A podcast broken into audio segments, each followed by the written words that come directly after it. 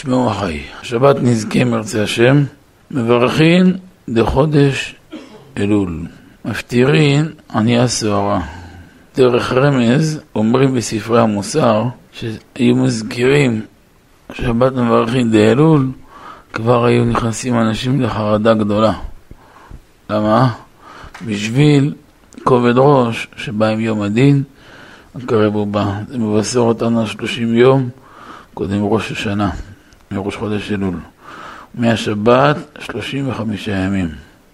ענייה סוהרה זה רמז לנשמה שנהיית סוערת מחרדת הדין. אומר אבא הקדוש רבי יורם מיכאל. אומר אבא הקדוש רבי יורם מיכאל. דוד המלך שהיכה את הארי ואת הדוב. דוד המלך שעמד מול כל האתגרים הכי נועזים וקשים. דוד המלך שיוצא לקרבות כמעט כל יום, חדשים לבקרים ונצח. דוד המלך שלא ירה ולא חת ולא חשש ולא, אלא נדנוד, תודה רבה, בשום בריאה בעולם. דוד המלך שהיה כל כך גיבור ומצליח בקרבות שלו וכל נגיעה שלו היה כובש. גם כאשר שאול אמר לו תביא לי מאה ערלות פלישתים אחרי שעה חזר עם 200. כל הלא יאומן קרה איתו. לא פחד משום דבר בעולם. אבל שהריח את ראש השנה, אמר, סמר מפחדך בשרי, ומשפטיך יראתי. סמר מפחדך בשרי. סמר. הבשר נהיה כמו מסמרים. למה? פחד מחרדת הדין, מעומק הדין. בספרי חסידות מבארים שיש שתי סוגי עבודות.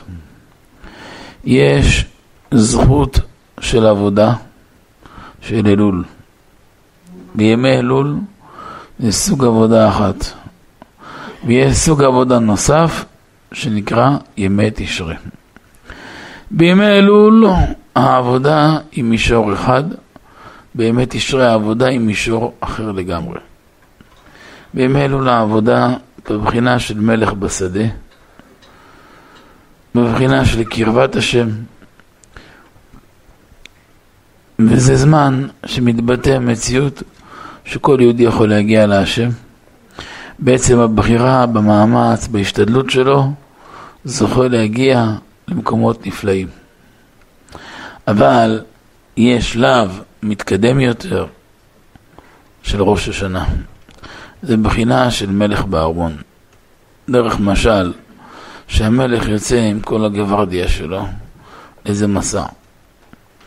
אז הוא לא בארמון שלו, אבל גם כשמגיע לאיזושהי בית הערכה, אתה מבין שהמקום לא יכול להיות מבוצר ברמה של הארמון. הוא יושב באיזה פארק, באיזה יער, באיזה חורש, אז יושב שם, מה קורה איתו? כל מי שרוצה מגיע אליו, מדבר איתו לפחות, לוחץ לו יד, יכול לבוא במגע איתו, מדבר איתו, לנהל שיחה איתו, לפחות להתנות איזה קושי, או איזה דבר יפה, נקודה של חיבור, אינטראקציה עם המלך. מתחיל להתפתח קשר, המלך מכיר עוד הרבה תושבים שהוא לא הכיר. למה? כי באו אליו, כי התקרבו אליו, כי היה הרבה מסכים שירדו מהדרך. אבל כשהוא בארמון, מי יכול להגיע אליו? גם מי שמגיע, כמה ביקורות עוברים, כמה בידוק עוברים, כמה מצבים חווים. בדיוק ככה. כאשר יהודי עומד בחודש אלול, זה הזמן לפתוח פתח של קשרים נאמנים עם המלך העליון ברוך הוא, השתבח שמולד. זה הזמן ליהודי לחבר את העירייה, לחבר את האוהל, להיות אחד. זה הזמן לכבד ולחבק ולייקר כל מציאות של דבר שבקדושה. ואחר כך מגיעים לימי תשרי ערוכים ומוכנים. כשאנחנו מתחילים אחות קטנה, מתחילים לדבר על הנשמה, מתחילים לדבר על המבואות של הנשמה. אנחנו באים לסכם שנה חולפת, כבר המנגינה משתנה למנגינה אחרת לגמרי, לאיכות של מנגינה, לקדושה של מנגינה, להשראת שכינה של מנגינה. וזה מתחיל בשבת הזאת. מנהג החסידים ואנשי מעשה וכן היה מנהגו בקודש של מרן מלכה אבינו האהוב רבי יורם מיכאל, זכותי הגן עלינו. בכל שבת המברכין, ובפרט באלול, שהם משתדלים לקום באשמורת, לקרוא כל ספר תהילים ברצף ובשמחה, בחרדת קודש לפני התפילה. בחב"ד הנהיגו המנהג הזה לפני הרבה הרבה שנים, והיו אומרים אפילו לאחר תפילה בציבור בשביל זה. אבל היה מאחר הרבה, היה מתפלל בנץ. אז במקום נץ נגיד חצי שעה, 40 דקות אחרי. בפרקטיקה, בשעון של היום, לפי שעון ארץ ישראל, נתיבות, אנחנו מתחילים בשעה שלוש בבוקר תהילים, איך עשרה לשלוש ברכות, פקות השחר, גילי רצון מתחילים בשלוש, עושים בנחת עד חמש ועשרה, חמש ורבע, אנחנו נעמוד לעמידה בשש וחצי. למה? כי ניגונים של שבת. וכתבנו על זה באריכות, על עניין התפילה בשבת ואיחור התפילה בשבת, חלב הארץ חלק ראשון, פרק ראשון, ענף ד'. וכדאי לראות. בכל אופן ענייננו, נזהרים בתהילים הזה. היה אצל אבא הקדוש מסורת, לפי התהילים של שבת מברכין, לדעת כל מה שיקרה כל החודש. כל מה שיעבור כל החודש. מה האדם חי כל החודש? תתארו לעצמכם כמה מצבים ואתגרים וניסיונות, או בחינוך ילדים, בזוגיות, כל מיני סיטואציות, בפרנסה, בבריאות, בשלום הבית של האדם, בכל מיני סיטואציות שאדם חווה, שאפשר לסדר אותם כבר מהתהילים של השבת המברכים. כמה הדבר הזה גדול ורגיש. אנחנו מבינים שפה נמצא המפתח, ונתון המפתח של פסגת החיים של האדם. בואו נזכור עוד נקודה. הקדוש ברוך הוא ברא את העולם בחלוקה של 12. 12 שעות ביום, 12 שעות בלילה. 12 ראשי חודשים. י"ב מזלות תלה ברקיע. בכל הגלגל ניהל אותו ומנהל אותו סביב 12. לכל ראש חודש יש את הצירוף שלו מ-12 צירופים של הוויה, 12 צירופים של שם יהיה ברוך הוא שמכוון כנגד הכתר העליון. וכן זה הדרך. י"ב פרצופין באצילות. למרות שאין לנו עסיקים מהם, אבל לפי הסדר שלהם, אנחנו מכוונים עליהם בראש השנה וביום כיפור בכמה מקומות כגון לעולם השם דברך ניצב השמיים המקובלים המכוונים אה, מכוונים את זה מלמטה למעלה בסדר הפרצופים שמאירים באצילות על בחינותיהם. יש כאלו שעושים שנה מעוברת 13, חושבים שזה כנגד החודשים. האמת זה לא החודשים, זה כנגד הפרצופים. גם בשנה מעוברת נשאר 12, לא 13. בכל אופן, אבל העניין הוא, הוא אחד, והוא כולל את כל העניינים בפנים. העניין הוא סדר התנהלות השנה. אז חודש תשרי התחילה השנה, ובזמן תקיעת שופר ירד השפע החדש. איזה שפע? בשער הכוונות כתוב, יש שלוש סוגי שפעים. שפע, יש שלוש צינורות של שפע למעלה. יש בנה, חיי, מזונה. בנים, חיים, מזונות. שלושת הצינורות האלו הם מכוונים על נקודה של השפעה וכוללים בתוכם צינורות שפע רבים נוספים. אבל הכל נבלע ונכלל בתוך השלוש האלו. כל השפע שירד מלמעלה לאדם יעבור בתוך שלושת הנתיבים האלו. והנה, צינורי השפע וברכה האלו נפתחים בזמן תקיעת שופר, אבל לוקח עשרה ימים לחלק אותם. וזה העבודה בהידיעה, שבלי נדר, סמוך לראש שנה נדבר, עושים מקובלים בכוונת הנסירה, שהיא הכוונה המרכזית של הימים הנוראים. כתבנו את זה מאוד בעדינות במחזור של ראש השנה, של כיפור, כל אחד בהקשר אליו, בנקודה שקשורה אליו, אם ירצה השם. אחר כך ממשיכים עוד כמה ימים, בעוד כמה מיתוקים, המשכת חסדים וכולי, שזה כל הימים בינתיים, לפני סוכות, עד סוכות, תחילת סוכות, משך החג, על ידי שתי פעולות מרכזיות, סוכה ולולב, וביחד ממשיכים שפע גדול עד שמגיעים הייחוד הגדול והמרכזי, שמחת תורה, ששם למעשה משלימים פאזל ארוך, ארוך טווח. ואז נכנסים לשנה, לחודש השני של השנה, חודש חשוון, ומשם לכסלו. אבותינו שאהבו מישהו, בירכו אותו בכסלו. למה כיס מלא, לב שמח, ככה היו אומרים, כסלו. אחר כך ממשיכים לחודש טבת, משם לשבט, זו תקופה של שובבים, חורף, עמל, יגיעה, מאמץ. אחר כך ממשיכים לשבט, אדר, פורים, סוגרים חצי שנה. ניסן, נכנסים כבר לרובד של אביב, סוגרים חלק, פותחים חלק חדש, אביב וקיץ, אייר סיוון, הכנה למתן תורה ומתן תורה. ואז תמוז, אב, זה תשע ועשר ואחד עשרה, ואז אלול, חודש השנים עשר, שסוגר את השנה. גם בסדר הפרצופים, הפרצופים העליונים, גם שם יש לנו עניינים גדולים שנעשים בסדר הפרצופים. בפרצוף הימים יש לכל יום את הפרצוף שלו. גם בזמנים יש תיקון של מידת החסד בפסח, נתקן מידת החסד העליונה. יש ב... בראש השנה, כיפור סוכות, שלושת החגים של ראש השנה, כיפור סוכות, נקרא הימים הנוראים.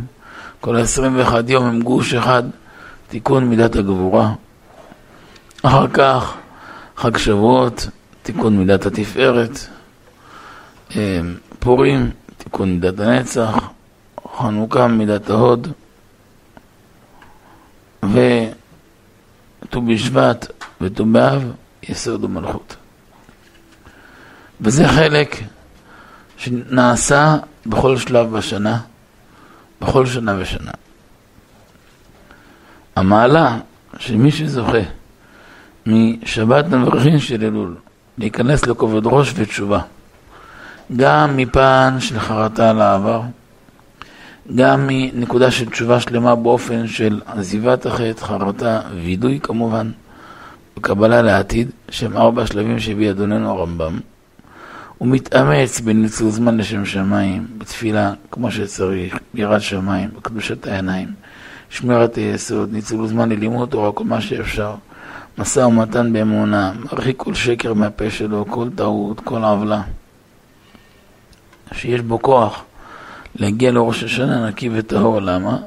שבימי אלול הקדושים, שמזמן מסוגל, מסוגל מאוד לתיקון הנפש, מרחיק מקרבו כל עוון ואשמה, ונפתחים לפניו בהתאם לכך שערי קדושה, שערי תורה, שערי טהרה, שערי יראת שמיים. לב טהור, שלם, שלב ושמח. וזו העבודה החשובה והמרכזית של הימים הקדושים האלו, שהשם נתן לנו לעם ישראל. שאז בחודש הזה, בשלושים יום האלו, לנקות מקרבו כל דופי של חטא, כל לחלוכית של סרח, של עוון, של פגם. ממילא מגיע לראש השנה נקי וטהור. דרך משל יהיו אומרים אבותינו, ושמדליק את הגז ומעמיד אסירים מראש חודש אלול, עד ראש השנה הסיר שלו כבר רותח, רותח, רותח, רותח. צ'יק צ'אק, בשתי דקות הוא מבשל את התבשיל שלו בראש השנה. כמובן, מי שמתחיל את העבודה של התשובה מראש חודש אלול, אז הוא כבר מגיע לראש השנה, שהוא בלהט קודש, אש קודש, זה של אבות של קודש. אבל מי שמחכה עד ראש השנה להתעורר, עד שידלק הסיר וירתח, יעבור כבר יום הדין. ולכן אשר אדם שמתאמץ בזמן הזה. בזמן הזה יש סוד גדול שאדם יכול להספיק יותר מכל השנה. כמו שהביאה בעטרת ראשנו רבי יורם מיכאל לזכותו יגן עלינו, בשם אדוננו הבן איש חי הקדוש, רבי יוסף חיים, זכותו יגד עלינו, שהמקור של זה בבני יששכר, שהקדוש ברוך הוא נתן ליעקב ועשו לחלוק ביניהם את החודשים. לחלוק ביניהם את החודשים. ניסן, אייר, סיוון של עם ישראל. ניסן, יציאת מצרים. אייר, כולו עלייה, כל יום עולים עוד קומה ועוד קומה, הכנה למתן תורה. רשב"י הקדוש, במאיר, פסח שני, אין ייאוש ואין אבוד. אחר כך סיוון מתן תורה. עשיו, תמוז, אב אלול. תמוז, אחרי כבר התחיל את החורבן של בית ראשון, בית שני. שמור במשנה ובגמרא תענית, חמישה דברים קשים מרואות אבותינו בשבעה עשר בתמוז, חמישה בתשעה באב. כנ"ל באב, ראה יעקב אבינו מה הוא עשה איזה נזקים בתמוז באב, התגבר עליו, מלחמה קשה, ולקח ממנו את חודש אלול. אז אמרו, עיני, עיני, יורד המים, יש ידע בכוונות. תמוז באב מכוון כנגד העיניים. עיני בית ראשון, עיני בית שני, עיני תמוז, עיני אב. חורבן ירושלים פעמיים. ראה יעקב ככה, אמר זה לא יקרה. מאז הפך אותו לימים של הרחמים. ובאהבת הקדוש ברוך הוא לעמו, נתן לנו את חודש אלול, שהוא חודש של מתנה גדולה להתקרב להשם יתברך. כתב על זה מרן השולחן ערוך באור חיים, סימן תקפ"א.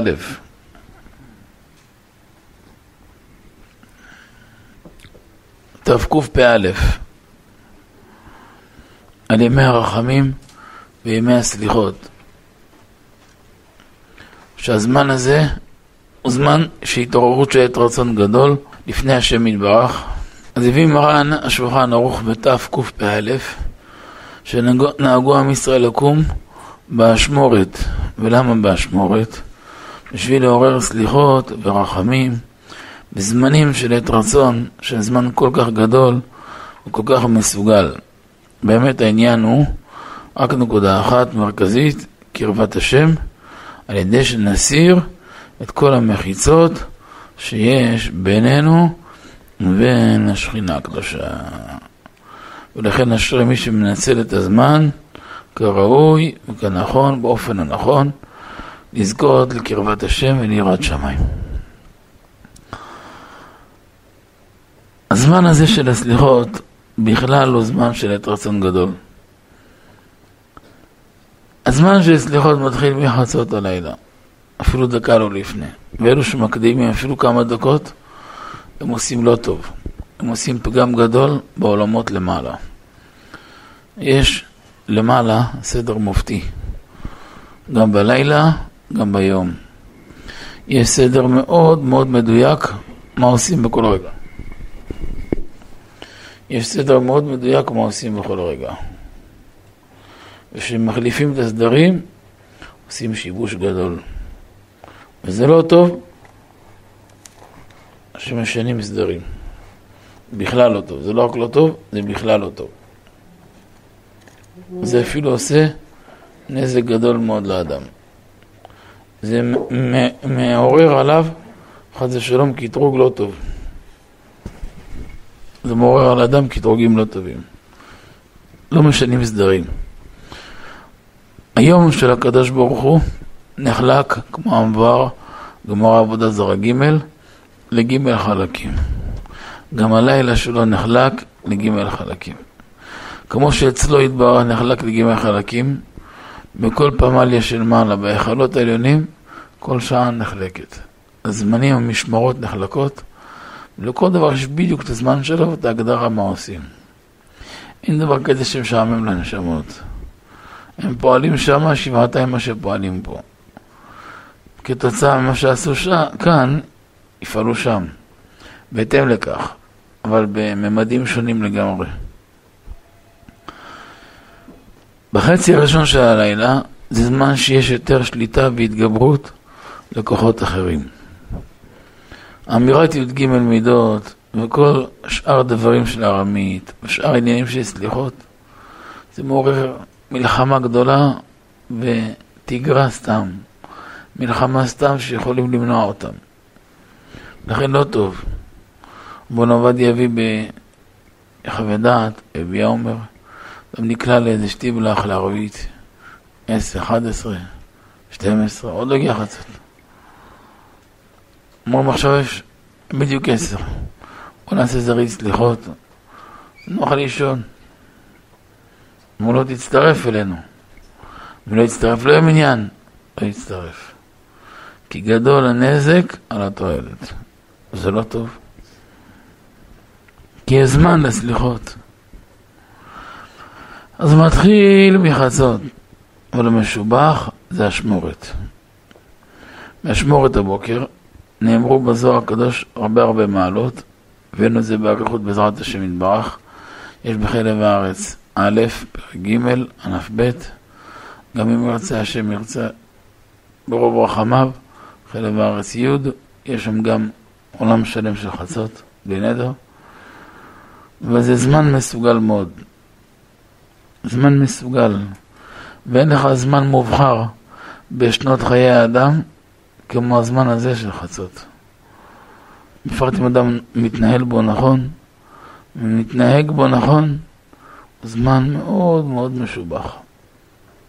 מאוד מאוד משובח. ואשרי מי שהוא זוכה להגיע למקום הזה באופן הנכון.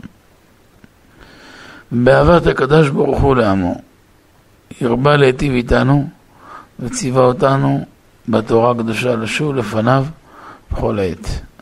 מכל מקום, תמיד זמן של תשובה טוב, אבל אפילו שתמיד זמן של התשובה הוא נכון ומקובל ואהוב ורצוי, מכל מקום בימי אלול, משובח, רצוי והגון הוא ביותר. והזמן הזה נקרא זמן של עת רצון. הרבה טעמים נאמרו ברבותינו הפוסקים למה זה נקרא זמן של עת רצון. יש אומרים, לפי שבזמן הזה ציווה הקדוש ברוך הוא את משה רבנו, אחרי שהיה משבר של חטא העגל, של 40 יום השניים שעלה משה לרצות, אז היה 40 ראשונים, י"ז בז' בסיוון עד י"ז בתמוז. ירד בי"ז השתברו הלוחות, י"ח קטט אותם, קטש את העבודה זרה וכל העניינים, השקע אותם, עלה למעלה, ואז עד כ"ח, כ"ט נצטווה פסול אחד שני לוחות אבנים, ו... ואז על הפעם השלישית לקבל תורה.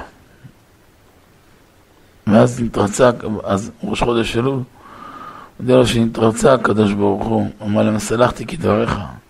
מה סלחתי הזה, הם זכו לקבל את הדיברות פעם שנייה, ואז הוא עלה באלף אלול, וירד בק... ב... ביום כיפור בי' בתשרי, זה בדיוק 40 יום השלישי. ויקהל משה נאמר למחרת יום הכיפורים. כלומר, אחרי, למחרת 40 יום השלישי. תראו כמה חשוב הזמן הזה. בכל אופן, אז משה נפתחה במורו מא' אלול עד יום הכיפורים, שאז היה גמר הכפרה, ואמר לקדוש ברוך הוא, סלחתי כדבריך. וכך הביא הרב חיי אדם שקבעו לדורות את הזמן הזה לימים של רחמים ורצון לעם ישראל לכל הדורות. כמו שהביא אדוננו הרמב"ם ורבותינו הפוסקים, והביא ככה גם הרב חיי אדם בכלל חק"ל, חק"ל תפוחין קדישים, מאות א'. והואיל והם אלו ימים של רחמים וימים של עת רצון, נהגו לקום מאשמורת הבוקר להרבות בסליחות ותחנונים. מאחר ראש חודש אלול עד ליום הכיפורים. הזמן הזה של סליחות, אמרנו, מתחיל מחצות, בזמן המובחר שלו זה עלות השחר, זה בשעה שלפני עמוד השחר, עם הדקות של עמוד השחר, זה זמן מאוד מאוד משובח. אם לא יספיק אפשר בדיעבד כל היום עד השקיעה, אבל אפילו לא דקה אחרי השקיעה. אשרי מי שלא מפסיד את החצות, את, התיקון, את הסליחות של אשמורת הבוקר. בזמן הזה יש את רצון כל השנה, ובפרט בזמן המסוגל של אמירת הסליחות. הפליגו מאוד רבותינו הפוסקים, המקובלים, במעלה, שמי שזוכה לעשות את זה בזמן הנכון ולהתמסר למצווה הקדושה הזאת, מתוך ערנות, מתוך יראת שמיים. והביא כבר מרן החידה הקדוש זכותה יגן עלינו, זכר צדיק לברכה, שאפילו צדיקים גדולים, תלמידי חכמים עצומים, שהם כל השנה שוקדים מאוד על לימוד, לימוד תורה קדושה, היו ממעטים בלימוד התורה ובהספקים שלהם בימי אלול, ומרבים בסליחות ובתחנונים כי יד השם הטובה, כמה שאפשר לרצות לאדון הכל ומעשינו. הוא די מקיש מעצמו איזה ניסיונות עבר השנה, איפה נפל, איפה נכשל, במה חטא לפניו. וזה כוח של חשבון הנפש שעושים כל השנה, ובפרט בימים המסוגלים האלו. וכמה שיקבל המון תורה יותר ונצל כל רגע ללימוד תורה לשמה בטהרה, הרי זה משובח ביותר. נוהגים בעולם במשך כל ה-40 יום האלו לומר מזמור כ"ז בתהילים, נקרא מזמור התשובה, לדוד אדוני רואי ואישי ממהרה. אחת שאלתי מת אדוני, אותה אבקש. שהייתי בבית אדוני כל ימי חיי. ועוד כאלה פסוקים שמשברים את הקליפה ומקרבים את האדם לפני השכינה. כי אבי ואמי יעזבוני, ואדוני יאספני. מזה אבי האמור, מזה אמי. ועוד כאלה רבות עניינים שהם משל ודרך לאדם בעבודת אמת. אמנם יש שנהגו, אבא עליו השלום, נהג כל השנה לומר מזמור לדוד. אז אמנם הציבור אומרים בקול באלול, אבל הוא עצמו נהג לעצמו כל השנה. וראיתי עוד הרבה חסידים וקדושים שנהגו בזה כל השנה, שזו נקודה של התעוררות הלב, היו קהילות במרוקו ועוד, שנהגים כל, גם כל ערב לפני ערבית לומר לדוד. יש שנהגו בימי אלול, בוקר וערב לומר לדוד, המנהג בביתנו כל השנה לומר לדוד, זה לא הרבה נפקא מינה, כי תמיד נמצאים בתוך הנקודה של עניין התשובה. ואשר מי שרגיל במזמור זה כל ימות השנה שמעלתו נשגבה ביותר. כמו שאמרתי, הזמן של האשמורת הוא הזמן של רצון, שהקדוש ברוך הוא שט מביא בכף החיים, וכך הביאו מקובלים, וכך הובא בכמה וכמה מקומות, כמובן באריכות. חלב הארץ. יהודי מרצה השם, שהקדוש ברוך הוא שט בכל לילה מחצות בחיי אלף ריקיים. אבל בסוף הלילה הוא שט בעולם הזה, לכן הזמן של עת רצון. בספרי רבותינו הראשונים מובא, הבאנו בחלב הארץ חלק ראשון, פרק ג' ענף ב', שבאשמורת וסמוך לאשמורת, בכלל מאחר חצות, זה זמן לרד ולגלות עמוקותיה של התורה. החלקים העמוקים והנשגבים שבה, לגלות אותם. להוציא לאור תעלומה. וזה זמן מסוגל וזמן יפה מאוד. ולכן זה זמן שהחכמים לא מפסידים אותו. יש מחלוקת בין המקובלים והחסידים, אם בכלל מותר לעובד השם כל השנה לישון בזמן הזה. בעל שם טוב וסיעתו בשום אופן לא. רבנו הארי, הרשש וסייעתם, שכן, אם עשה תיקון חצות, בערך הברכות, עשה סדר לימוד, אבל קשן ביום. הלכה כי הם מקלים, אבל תראו את החשיבות של הזמן. אומר אברהם אלימלך ועוד הרבה בספרי הצדיקים הביאו, אבן הכל בכלל הארץ א', פרק ג' ועוד. אין לך מובחר בכל שנות האדם כל ימי חייו כמו החצות והשמורת. לכן יש שזוכים להשמורת הבוקר למעלה מן הכל. בקבלה מבואר שזה זמן של התגברות והתפשטות החסדים בעולם. אז לא הכוונה להיות ער עד אז, להיות ער מאז. לכן מי שמצליח אפילו משלוש בבוקר, דבר במקום אפילו מחצות, זה מצוין. שלוש, שלוש וחצי, יש גם מקווה, ברכות השחר, תיקון חצות. והוא קודם להכל, ומשם יזכה ויעלה ויתעלה אלף ידות. והזכות שלו גדולה מאוד. גדולה, עצומה ונדירה ביותר. זכות מאוד מאוד גדולה. המעלה שלו נשגבה ביותר. יש בפוסקים מחלוקת, הבאנו את זה בחלב הארץ, ט', יותר, הבאנו את זה בסידורים. אדם שהגיע לבית הכנסת ומצא הציבור שהם כבר באמצע הסליחות. לגיטימי. הוא עוד עשר דקות עמוד השחר. כמו עוד עשר דקות עובר זמן תיקון חצות. הציבור הגיעו בסליחות ללב של הסליחות. לרחו וחנו, נערך אפיים ורב חסד ואמת. יש לו אפשרות עכשיו אחת, או לתפוס את הלב של הסליחות, את הווידויים עם הציבור, או תיקון חצות. מה יעשה? אומר האדמו"ר מקומרנה, יעשה איתם סליחות, והסליחות כנגד הכל. הלכה לא ככה. הלכה הבאנו מהרב דילון זן ועוד הרבה פוסקים, שיעשה תיקון חצות, שהשעה צריכה לכך ביותר. פה תלמדו כמה מעלה יש למי שלא מפסיד אף פעם תיקון חצות. עשר דקות של חיבור של האדם עם השכינה. ביום יום אחד שאדם ישן, כבר מזדמן לו, ימים האלו יתמסר לזה. תאמץ על זה. גם קצת ישן אחר כך במשך היום, עייף, הכל יהיה קטן. המעלה שהוא יזכה והטהרה שהוא יזכה על ידי זה, אין לה מחיר ואין ארוך אליה. זה חלק גדול ביותר, מאוד מאוד גדול ומרכזי ביותר, ממש מרכזי. זה חלק שהוא גם מפתח, ומפתח מכוון לכל העניינים.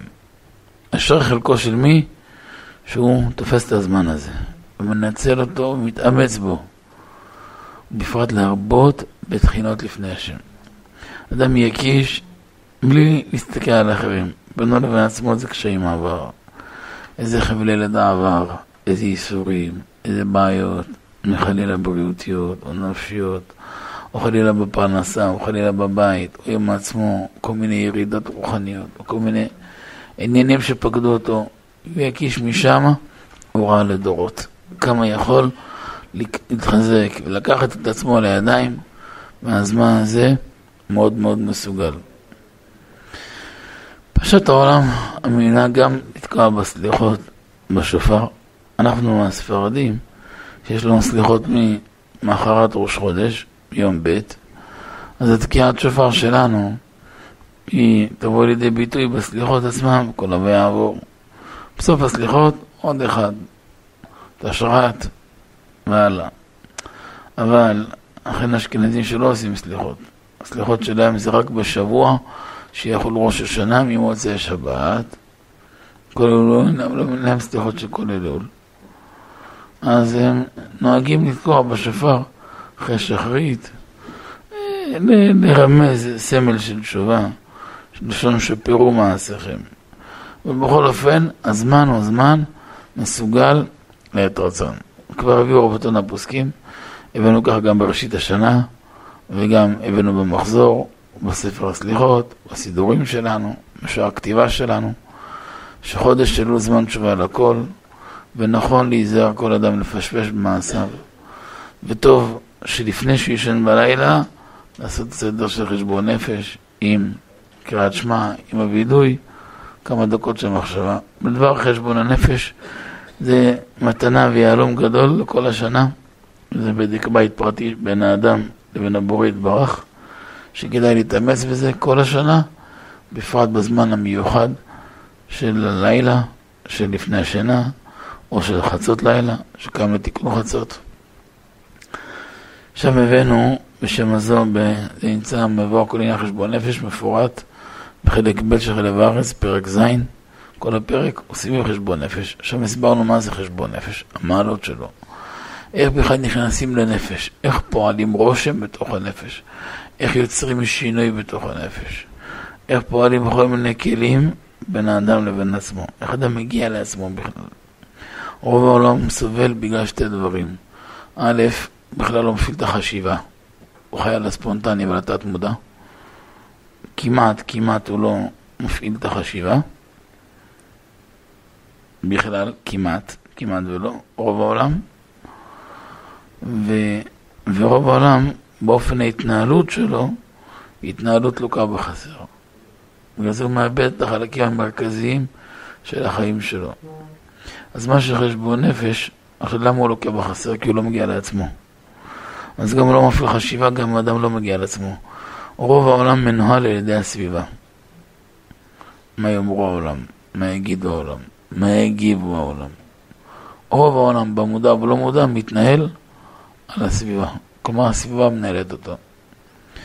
בהרבה הרבה סיטואציות בחיים אנחנו פוגשים את זה עם בני אדם, ותור שרוב, כמה שאני אעמיק בזה יותר, זה מפליא, מפליא לראות כמה שרוב העולם חי את המסביב במקום את עצמם. ולכן זה שורש הסבל. חשבון נפש עוזר לאדם לחיות את עצמו.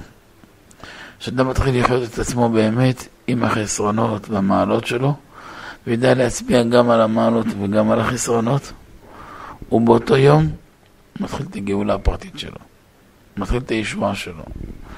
כי מפה הוא מזהה את עצמו, הוא מתחיל לעלות ולטפס במעלה הר, והוא מטפס טוב.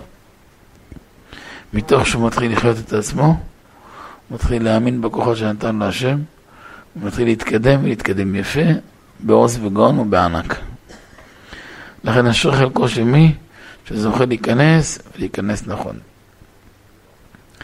לכן אשר אדם שזוכה כל השנה לתפוס את הנקודה של חשבון הנפש. דרך משל אדם בעל עסק. יש שבוע בשנה נקרא ספירת מלאי. למה? כי באמת בלי זה אפשר לנהל עסק. יש אדם שהעסק מגלגל המון המון כסף, הוא בטוח שהוא מרוויח המון כסף. הוא משתולל ומפזר. סוף שנה, השנה חולפת, יש שם רואה חשבון, מול השנה הפסדת 6 מיליון. מה? מה אתה מדבר? המספרים מדברים. אבל כמה עבר? עבר ככה וככה. מה התגלגל איזה משהו אחד? השנה הפסדת 6 מיליון. מפקס אותו. שנה הבאה עושה הרבה הרבה חשבון נפש, מחשב כל פעולה, כל תזוזה, מסכנה אף שלא נדבק לרצפה, אבל אחרי שנה מול השנה הרווחת שתי מיליון. לא הגלגל יקבע, מה נשאר. ולמה זה? כי יש לו ספירת מלאים מדויקת. הוא יודע מה קורה במלאים שלו, מה קורה, מה נכנס, ומה יצא, וכמה הוא השקיע, מה העלות, מה התקורה של כל דבר. ומה המאמץ שהוא עשה, וזה נותן לו כלים להצליח. בדיוק אותו דבר, אמרו בגמרא במבט על כן, אמרו המושלים, בואו חשבון. בואו ונחשב חשבונו של עולם, חשבונו של מקום. הפסד מצווה כנגד זכר, שכר עבירה כנגד הפסדה. וזה זמן מסוגל. הזמן המסוגל זה הזמן של חשבון הנפש. בזוהר כותב, זוהר הקדוש, לפני שישן. כצדיק על ארסה, לפני שיעלה למיטה שלו, בא צריך לבדוק בבדיקות של חשבונו, חשבון הנפש עם אדונו. כמו ויבוא הביתה לעשות מלאכתו, אומר שם התרגום, מבדק בחושבני חשבון הנפש שלו. הפסד מצווה כנגד זכרה, יודע שהיה כמה תקלות במשך היום. נחשוב בזה לשון הרע, בזה דבר שקר, בזה בטלה, בזה שטות. עכשיו לא לעניין, יש בתשובה, יצא וידוי, חרטה, קבלה לעתיד, זה צדקה, זה עניין. מפה יודע לפחות ושב ורפה לו. וגם מי שכל השנה לא זכה, לפחות בימי אלול, טוב שיזכה. בתניא כותב בזמן חצות. האמת, אני חושב שזה לא מחלוקת, אלא זה משלים. כי רוב העולם לא ישן עד חצות. גם ישן שעה, שעתיים לפני, זה כבר סמוך ונראה לחצות. זה בתוך אותו כפיפת זמן. זה אותו טריטוריה. מי ישן בשבע בערב? הייתם בו לפני ארבעים שנה, זה הנורמלי. היום יש שבע בערב, מי מכיר? אפילו במושבים, לא מכירים שבע בערב. תשע, עשר, אחת עשר. אז כבר זה אחרת. אנחנו לפעמים לפחות שלוש שעות מרדת הלילה, ארבע, חמש שעות. יש מקומות היום אתה מתנהל ב-12 בלילה כמו 10 בבוקר. מהרבה מקומות בעולם ככה. החיים מציאות שמובילים ככה. היום המציאות של העולם השתנה בהרבה תחומים מפעם. היום המציאות של לילה כיום יאיר ככה שיחה כאורה. ולכן הזמן הזה הוא זמן מסוגל. אז מצד חצות, זמן שמתעוררים חסדים בעולם, בעת רצון שאדם יכול לפעול ישועות. השבוע כתבנו משם כמה מרבותינו המקובלים, אה, הבאנו את זה בחלב הארץ י', ש... שזמן החצות הביא המגן אברהם. זמן החצות מסוגל לבקש רחמים על השכינה הקדושה, על הגלות, על החורבן, על הריגת הצדיקים, על הטרגדיות והמקרים הקשים שפקדו את עם ישראל לאורך כל השנים והדורות. בזמן שלפני עמוד השחר, מסוגל לכל הבקשות הפרטיות שלו. הוא צריך רפואה שלמה. הבת שלו צריכה זיווג, והבן שלו צריך איזה זיווג, הוא צריך פרנסה, הוא צריך בריאות הנפש, בריאות הגוף, צריך שלום הבית, צריך ישועות בכל מיני תחומים, תקוע לו בכמה חלקים בחיים. הזמן המסוגל ביותר לזה, מתי? זה עמוד השחר. לא יקום עמוד השחר כמו שעה לפני. 40 דקות, הספיק את הידיים, להתפנות, להתארגן, להתלבש, ברכות השחר, ברכות התורה, תיקון חצות. כמה תפילות ותחנונים, עכשיו ישלב גם הבקשות הפרטיות שלו, יבקש מהשם הרחמים, וזו זכות גדולה. רבי נחמן כותב בליקוטי מוהר"ן, תורה א', על ידי התורה מקבלים התפילות. אתה רוצה שהתפילה שלך תתקבל, תלמד תורה. אז מה עושים? אה? מישהו צריך ישוע, מה עושה? ילמד שעתיים, שלוש ברצף, שעה ברצף, באת לשיעור, תרכז כל השיעור, אחרי השיעור תשב במקום, תעשו עיניים שתי דקות, תבקש מהשם רחמים. שעל ידי התורה נתקבלים התפילות. יש לך קושי עם הבן ההוא, ועם הבת ההיא, ועם הנכד ההוא, ועם העסק ההוא, ועם הדבר ההוא, ועם הראייה היקרה, באיזה תחומים. מה שלא יהיה, תבקש רחמים עליו. יעקב אבינו אמר, אשר לקחתי מיד האמורי, בחרבי ובקשתי. אמרו רבותינו בצלותי ובעותי. תפילתי ובקשתי. ספרי רב והמוסר העריכו הרבה, לבאר שכל מה שאדם מתאמץ עליו בתפילה, אי אפשר לקחת לו לעולם.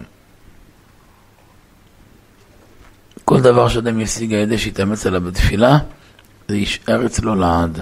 נכס, אה, נכס בר קיימא, זה נקרא נכס צאן ברזל.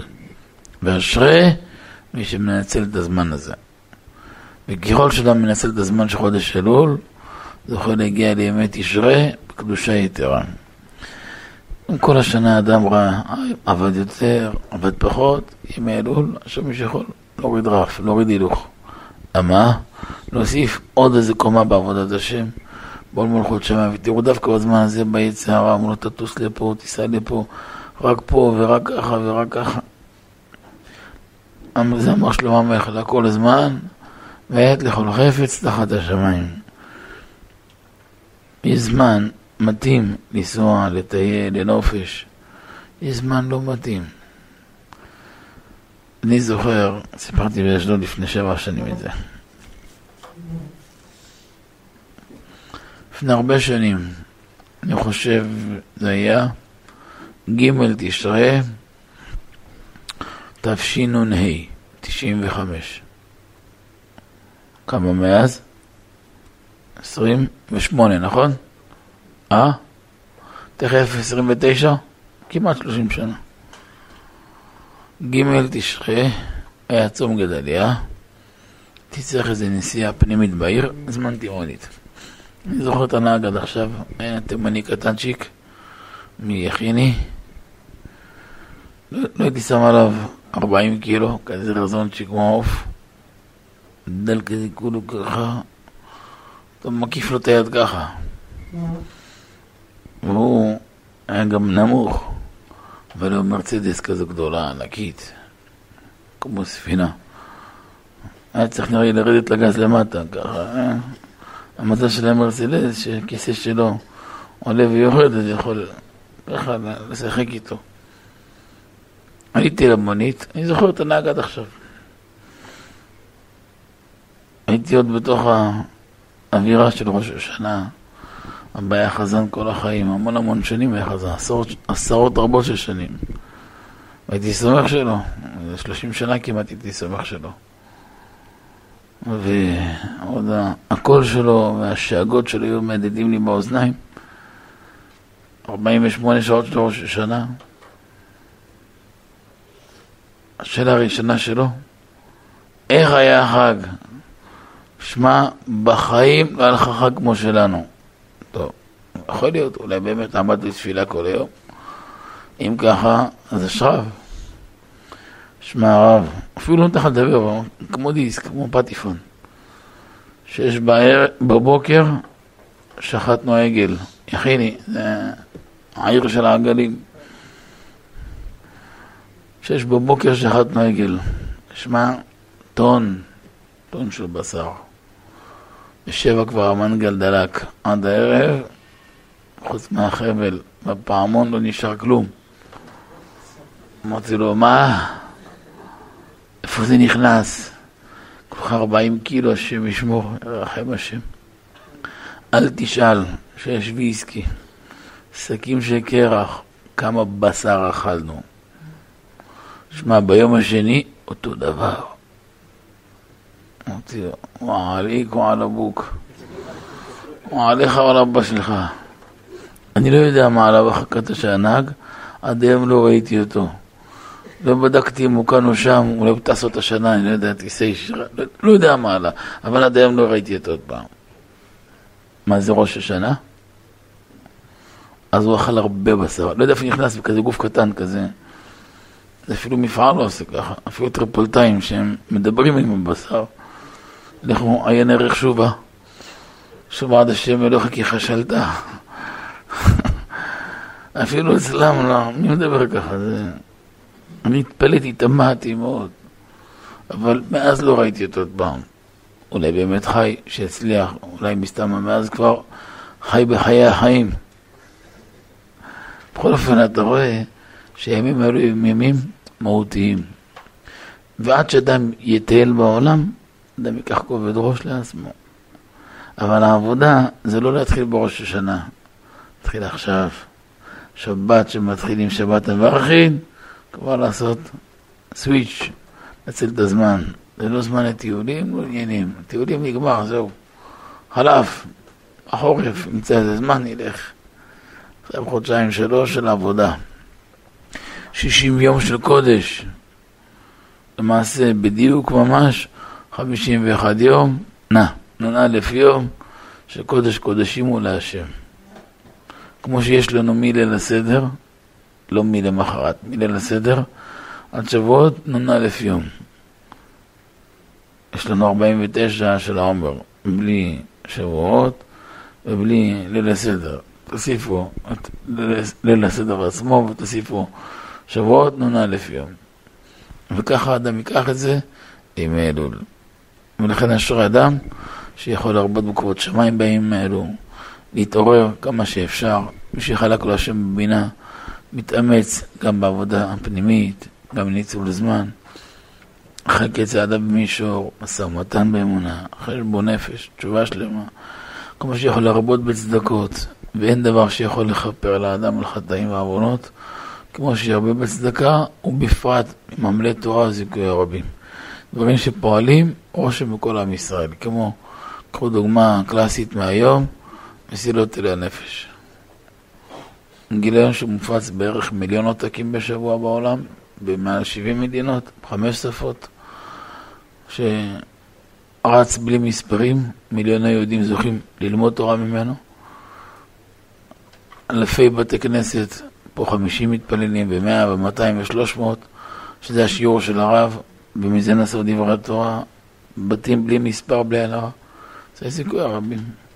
אף אחד לא נותן לו מכות, אבל שבוע שדיברו על זיכוך הנפש, הוא לוקח את עצמו, השבוע מדברים על שתי נפשות, אלוקית בהמית, הוא לוקח את עצמו, השבוע מדברים על, על ממון כשר, אז ממון כשר פעם מדברים על קדושה, לשם שמיים, על יראת שמיים, על מידת אמת, כל פעם משהו אחד, מקלפים אותו. זה עובד יפה, וזו זכות גדולה מאוד. ולהיות שותף בדבר כזה, זה זיכוי הרבים. יש בספרי קבלה מבואר שדברים שהם זיכוי הרבים, בפרט דברים שהם לאומיים וגדולים מאוד, יש בהם גם תיקון גדול לפגם היסוד. כי הרי מה היה הפגם? שלחו טיפות קדושות מחוץ למקומם החוצה. בזיכוי הרבים הוא גורם להרים אלפי נשמות מהעמק, מעמקי הקליפה, להרים אותם למעלה-מעלה, של אני ודודי ודודי לי. מאידך, מצאנו גם אצל המרגלים, וישובו מטור הארץ מקץ ארבעים יום. אומר התרגום, ותבו מלעללה יתרה. אומר רבא הרב רבי יורם מיכאל, בשם דורשי רשמות, מלעללה לשון אלול. אלול, מעבודה, וישובו מטור הארץ, לרגל את הארץ. מה זה לרגל? לבדוק בעצמו. כל מיני הרגלים עקומים, כל מיני דברים לא טובים שהשתרשו בו, כמה? ארבעים יום, מאלף אלול עד יום הכיפורים. וזה רמז יפה. היה אבא מביא משם הרב הקדוש בני יששכר, הבן הזה בחלב הארץ חלק ה', חלק ה' ו', שתי חלקים על המקווה. בחלק ה' ענף ראשון, פרק י"א ענף ראשון, כולו מדבר על שבח ומעלה של המקווה. עכשיו הבאנו משם אבא, משם הרב הקדוש. רבי צבי אלימלך מדינו בעל הבני יששכר, מי שהיה איתנו השנה במסע בפולין, זכינו להשתתח אצלו, להיות אצלו בציון. זו הייתה זכות ממש גדולה. עשינו שם שחרית, אתם זוכרים? והיה שם התעוררות גדולה מאוד. אז הוא כותב שיש מחלוקת גדולה בין הגמרא הבבלי לגמרא הירושלמי אם בריה בטלה או לא בטלה. אם אפשר לבטל לבריה או אי אפשר לבטל לבריה. למשל, יש כאן סיר עכשיו, נפל בפנים יתוש. סיר של חמין גדול. מלא בשר, מלא דברים טובים, משובח. נפל שם איזה נמלה, אה, יתוש קטן. איפה הוא? מבטל ומבוטל, נראה כמו פיפה שחור. השאלה זה פיפה שחור גרוס גס, או זה מעופף. כשאתה רואה מעופף, אתה לא מתבלבל. מותר לאכול את הסיר הזה, אני אגיד זה מאכל אסור. דעת הבבלי, בריה, אינה בטלה אפילו באלף. גם אם יש פי אלף מהבריה בסיר, לא בטלה, כל הסיר אסור לזרוק אותו לפח. דעת הירושלמי בריה בטלה ב-960. אם יש פי 960 מהבריה, קח את הנמלה הזאת שנפלה, יש כפול 960 בטח, סיר כזה גדול, אז הכל מותר, הכל בסדר. בטל ומבוטל וזהו. ואין שום בעיה. אומר הרב דרך רמז, בריה זה האדם. בטלה או לא בטלה? עשה כל מיני עוונות, כל מיני טעויות, עכשיו רוצה לשוב בתשובה שלמה. אומר, במקווה יש לנו 40 שאה. בלי 40 שאה אין מקווה. כל שאה, כמה זה שאה? 24 לוגו. תעשה 24 לוגו כפול 40 שאה, 960 לוגין. תתקס, תף, תף, סמך, תף 400, עוד תף, עוד 400, 800, קוף, זה 100, 900, סמך, 60, 960, תתקס לוגין. אדם טובל במקווה, נכנס למקווה, לפני כן היה אדם טמא, למשל הבעל היה בכרת, אבל עשתה כל ההכנות, והמצווה שלה כמו שצריך, אחר כך מצוות עשה דאורייתא, עם הרבה מצוות שכלולות בזה. למה? מה קרה? לפני כן היה אדם טמא, ועכשיו איך הוא נהיה טהור? נכנס כולו למים, ואפילו שערה אחת לא מחוץ למים, אז הבריאה הקודמת התבטלה והלכה לה. בטלה לה הבריאה הקודמת. הואיל ובטלה הבריאה הקודמת, עכשיו יוצא מהמים בריאה חדשה לגמרי. אותו דבר העבודה באלול. 40 יום, 30 של אלול ו-10 של עד כיפור, כפול 24 שעות ביום, 960 שעות.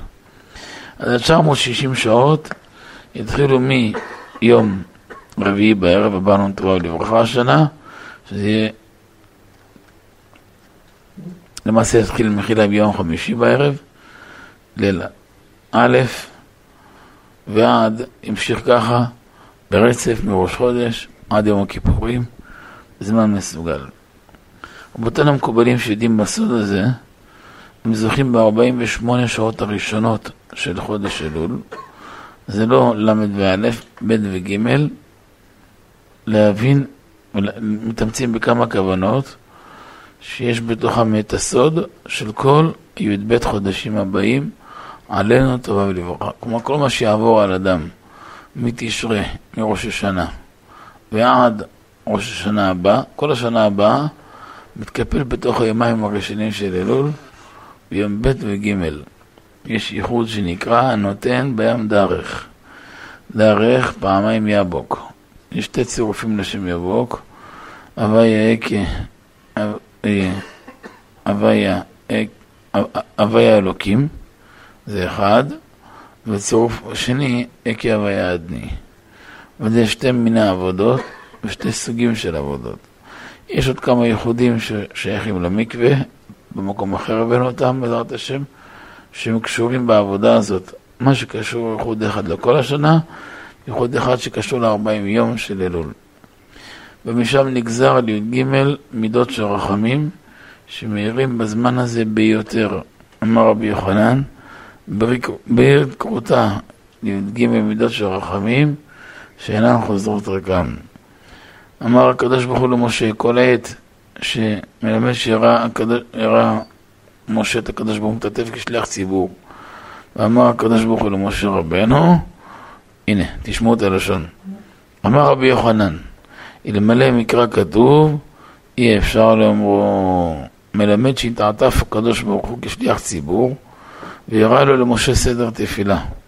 אמר לו, מי? הקדוש ברוך הוא למשה רבנו. כל זמן שישראל חוטאים יעשו לפני כסדר הזה, ואני מוחה להם. מה זה כסדר הזה? אל מלך שבכיסא רחמים ויעבור אל רחום וחנון, ערך אפיים, לכן שואגים מזה מנהיית הלב.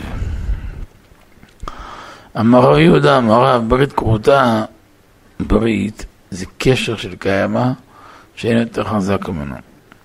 לי"ג מידות שאינן חוזרות רקם, שנאמר הנה אנוכי קוראת ברית נגד כל עמך יעשה נפלאות אשר לא נבראו בכל הארץ ובכל הגויים וראה כל העם את מעשה אדוני כי נורא הוא אשר אני עושה עמך. זה כל ויעבור, יש בו כוח לכפר כל העוונות. ויעבור יש י"ג מידות של הרחמים, אל הרחום וחנון, נוצר חסד לאלפים, נושא עוון, בפשע וחטא ונקה. שתי מפתחות שכל השערים נמצאים בהם, נוצר ונקה. מזל השמיני ומזל י"ג. מכוונים, מכוונים כאן סודות עליונים, מפתח שכל העניינים תלויים בהם. ויש מי שתופס את כל הימים האלו, ולא מפסיד. בחורי ישיבה צעירים, מוטב עם כל השבח של הימים שהשקיעו בסדרי ישיבה, בסדרי לימוד, יכוונו דעתם על אביהם, שיקום ויתאמץ גם בשבילם. ומה שהם ישיגו בהם הנוראים, זה ברכה שלהם. אבל כנגד, ישמרו כמה שיותר על תענית דיבור, שיחה בטלה, ימסרו נפשם בשמירת ברית קודש, שמירת העיניים, ולמיגרס בורייתא תדירה, רצף של כמה שיותר תורה, והתאמצו מאוד בתפילה, בכוונה והתעוררות הלב, ויפעל בהם רושם לא פחות מהסליחות, מאשר ישנו מהסדרים וישמשו את כל החיים שלהם. בכל אופן, יצא לנו מכל מה שלמדנו עד היום, עד עכשיו, שהזמן הוא זמן מסוגל, זמן של עת רצון, ואפשר לפעול בו רושם לכל השנה כולה. גם נוהגים גם להרבות בצדקות, גמויות, חסדים, בפרט עם עמלי תורה, דברים שקשורים בזיכוי רבים, שאין דבר שגדול יותר מאשר הדבר הזה. אבא הביא, זכותה יגן עלינו, בבית צור ירום, אה, שאפילו נבוכדנצר הרשע, שנגזרה עליו גזירה נוראה, להיות נטרד מחברת בני אדם, ולגור עם החיות הרעות והמזיקים, זכה לשמוע על עצת צדיק. מי זה צדיק? זה בני איש חמודות. הוא פתח את כל האוצרות שלו, שגנז שנים רבות, פיזר מהם הרבה מאוד לצדקה לעניים. בזכות זאת התעכבה הגזירה שלו. היה גזירה קשה עליו, הוא היה רשע גדול. הוא היה יותר גרוע מקניבל. נבוכדנצר לא היה אכזר כמותו. לסבר את האוזן, מסופר, רבותינו אומרים יום אחד, נכנס אליו הצדיק, צדקיהו, היה צדקיהו קדוש, היה מלך וקרוב אליו.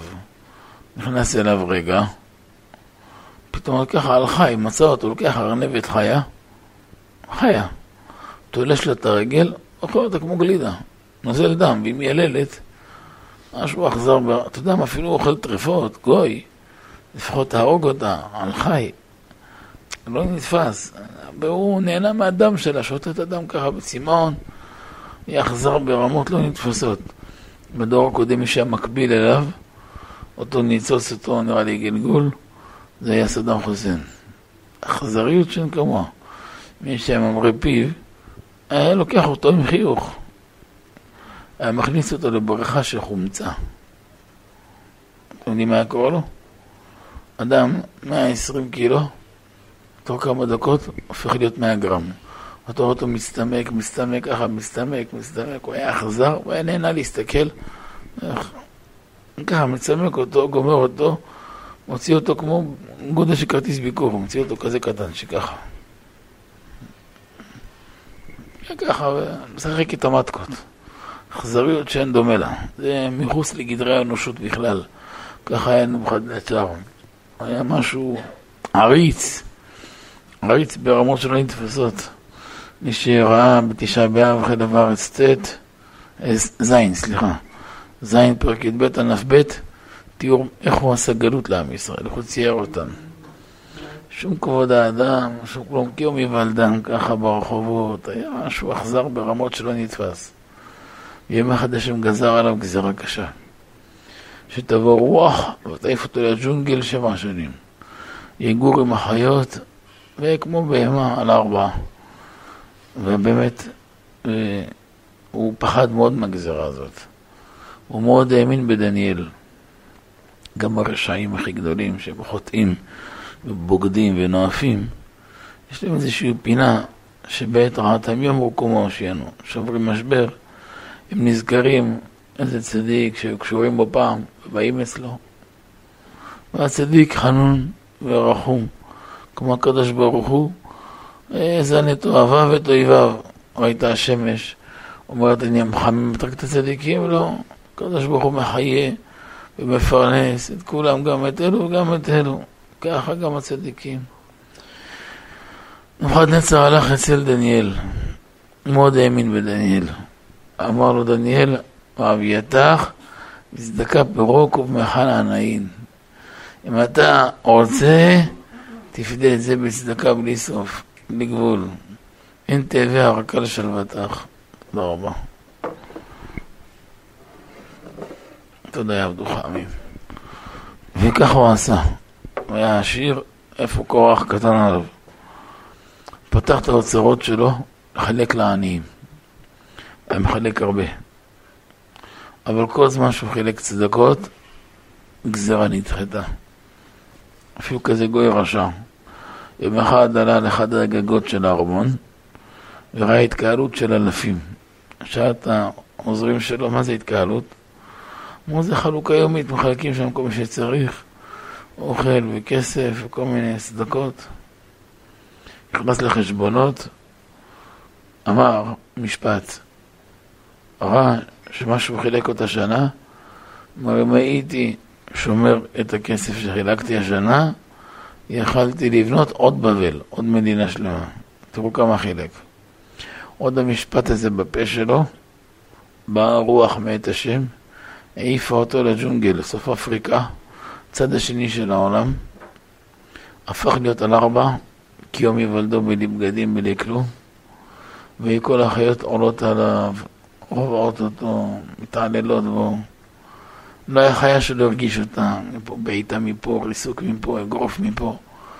עוד מעשה אונס, כל המעשים הכי סדומיים עשו בו החיות. התעללו בו בצורה אכזרית, ושנתן לו להרגיש את כל ההתעללויות בעולם, שיהיה לו כוח לסבול אותם, שיצטער ויסבול ויכפר על מה שעשה להרבה אנשים.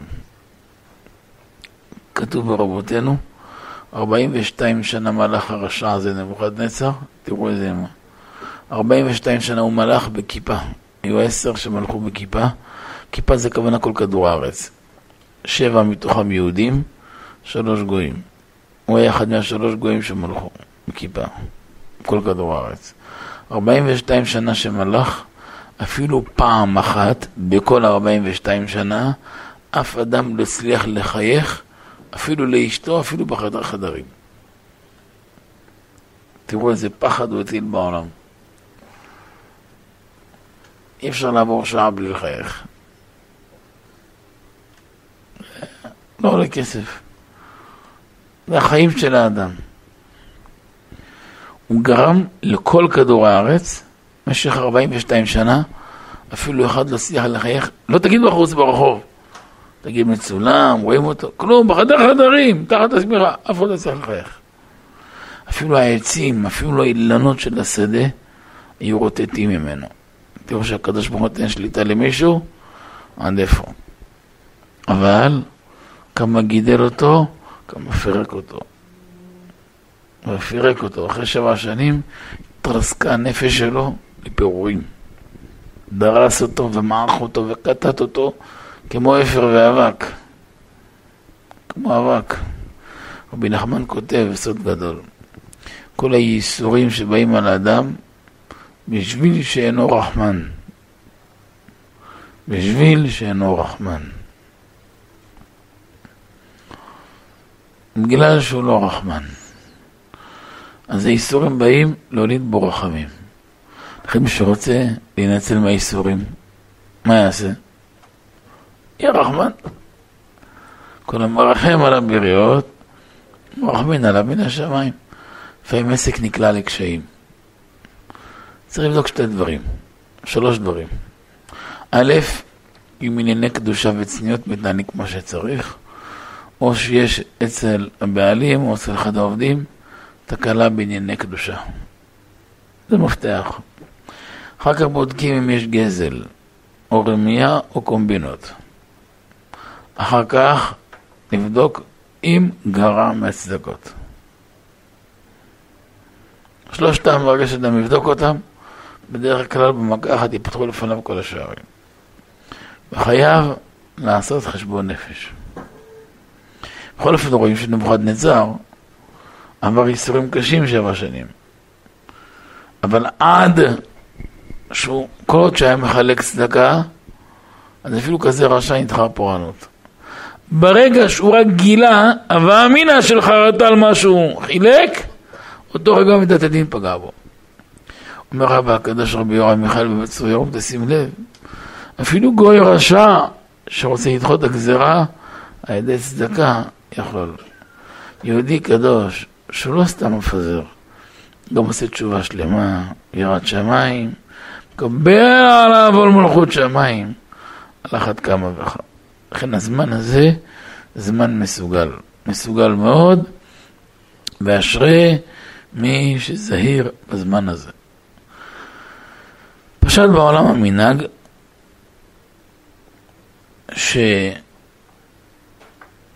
שבחודש אלול בודקים, וטוב לבדוק תפילין ומזוזות. הרבה פעמים אומרים לאדם לבדוק תפילין ומזוזות, אה, בדקתי לא מזמן, חדשות. רק לפני שנתיים, רק לפני חמש, לפני שלוש. אמרתי למישהו לפני כמה ימים לבדוק מזוזות, איזה בעיה שבא. נראה לי כדאי לבדוק מזוזות. מה? איך יכול להיות? אבל מורנו הרב אבא עליו השלום קבע לו. אמרתי לו לפני כמה זמן? עשר שנים. עשר שנים, מה זה לא זמן? לא, אבל הוא קבע, בסדר, אז הוא קבע לפני עשר שנים. מה? לא היה שום חום ושום קור ושום לחות באוויר ושום כלום. אני עצמי משתדל בלי פעם בשנה לבדוק, וכדאי.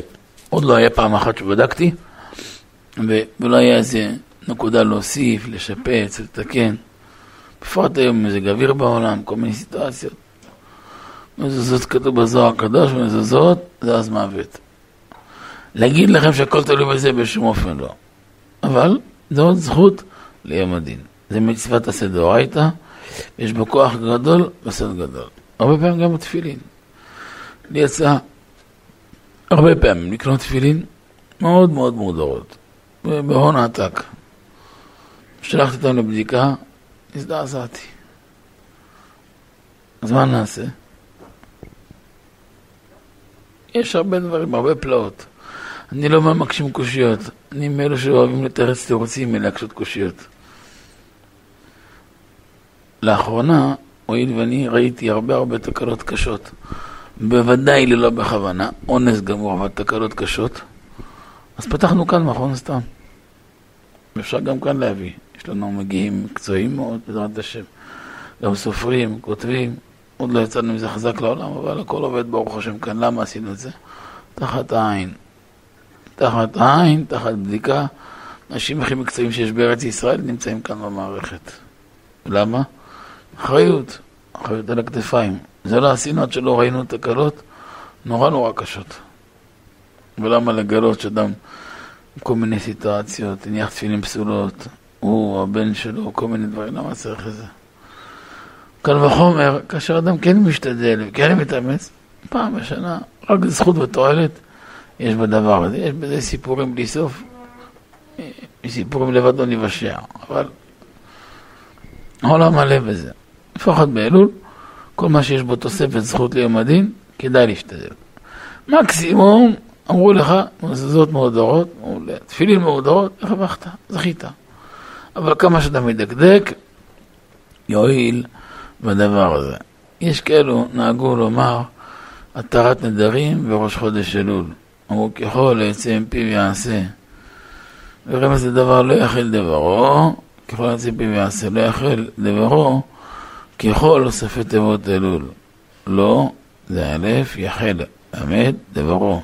ו', ככל זה אלול. אבל המנהג של אבא הרב לא היה ככה. אני לא שיניתי מהמנהג של אבא וסבא בשום דבר.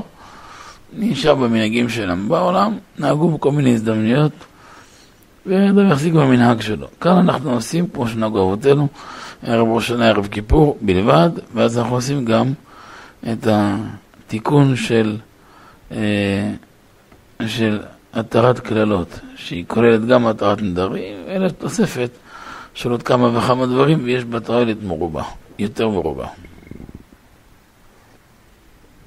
בכל אופן יוצא לנו שהזמן הוא זמן מסוגל, ומי שמנצל את הזמן יכול לזכות להגיע למדרגות מאוד מאוד יפות. בבא סאלי עליו השלום, לפני המון המון שנים, לילה אחד קרא לאבא, באמצע השנה, יום אחד, חורף נראה לי, קרא לו, אה, עשר בלילה נקישות בדלת. עשר בלילה של אז כמו שלוש בבוקר של היום. מערכים, אז בשמונה בערב, לפני ארבעים שנה, יותר מארבעים שנה. הרבה יותר. אה, לפני כמעט חמישים שנה, בזמנים האלו, זה ישנים משקיעה, עם רדת הלילה ישנו. בעשר בלילה, אין קישול בדלת, היה רבי אליהו, זיכרונו לברכה, שמע של בבא סאלי, בא אצל אבא, הוא לא הרב קורא לך, אבא היה קרוב אליו מאוד, גם סבא. אז מהר עשה ארון חליפה וכובע שלו, ורץ אצל בבא סאלי, היה בערך שלוש דקות מהבית שלנו לבבא סאלי. אז ככה אני זוכר שהייתי ילד. והגיע אליו, אמרו שב, הושיב אותו. אמרו לו, אני כל החיים נזהרתי לומר כל יום חי פרקי משנה. ידוע שמי שגורס כל יום חי פרקי משנה, זה לוקח בין חצי שעה לשעה. תלוי במשניות, באורך, בזמן, קצב הקריאה, ברגילות של הלשון. התחלת חודש, סוף חודש. אמרו, כל, כל החיים נזהרתי לא להפסיד חי פרקים כל יום. ואז היה כתב רש"י, כתב שבור, חול ים, קטן, היית קורא יותר בעל פה מהכתב. היה כתב מוציא את העיניים. ועכשיו אני זקן, וקשה לי לקרוא, זה בשנות ה-84 שלו, בערך, בערך עשר שנים לפני שנפטר. והוא עכשיו קשה לי לקרוא. אני ביקשתי מכמה שיקראו לי, ואני יודע שהם צחקו עליי. לא, יגידו פה החסירו פרק, פה החסירו יום, חצי יום, יומיים. אני משלם כסף, אפילו הכי צחקו עליי. אני יודע שאתה ישר, אתה לא תשחק עליי, לא חסר שלום. אני רוצה תקרא לי כל יום אחרי פרקי משנה. טוב, מה בזכות? נשק את היד שלו, והיה לו סדר ביום של בבא סאלי. היה בהפסקת צהריים, קורא לו קבוע בין סדר א' לב', היה קורא לו המשניות. הגיע, כמו עכשיו, שבת המברכין של אלול, אמר לו, בני, כל הכבוד שאתה כבר כמה חודשים לא פספסת אפילו אות אחת, עכשיו משבוע הבא מתחיל ראש חודש, גם תוסיף תיקוני הזוהר. וחילק לו את זה באופן שיעשה כמה דפים כל יום, כדי שעד יום כיפור יסיים תיקונים. וככה עמד על זה כל שנה. אז גם אחרי שנפטר, בלי הוא היה ממשיך עוד הרבה שנים. ואני זוכר בישיבה, המנהג שלנו היה, את הסיום של תיקוני הזוהר היינו עושים בלילה של כיפור. בליל כיפור, גומרים תפילה, עושים משניות, אחרי משניות אה, עושים ספר תהילים, ספר, אה, ספר תהילים שלם.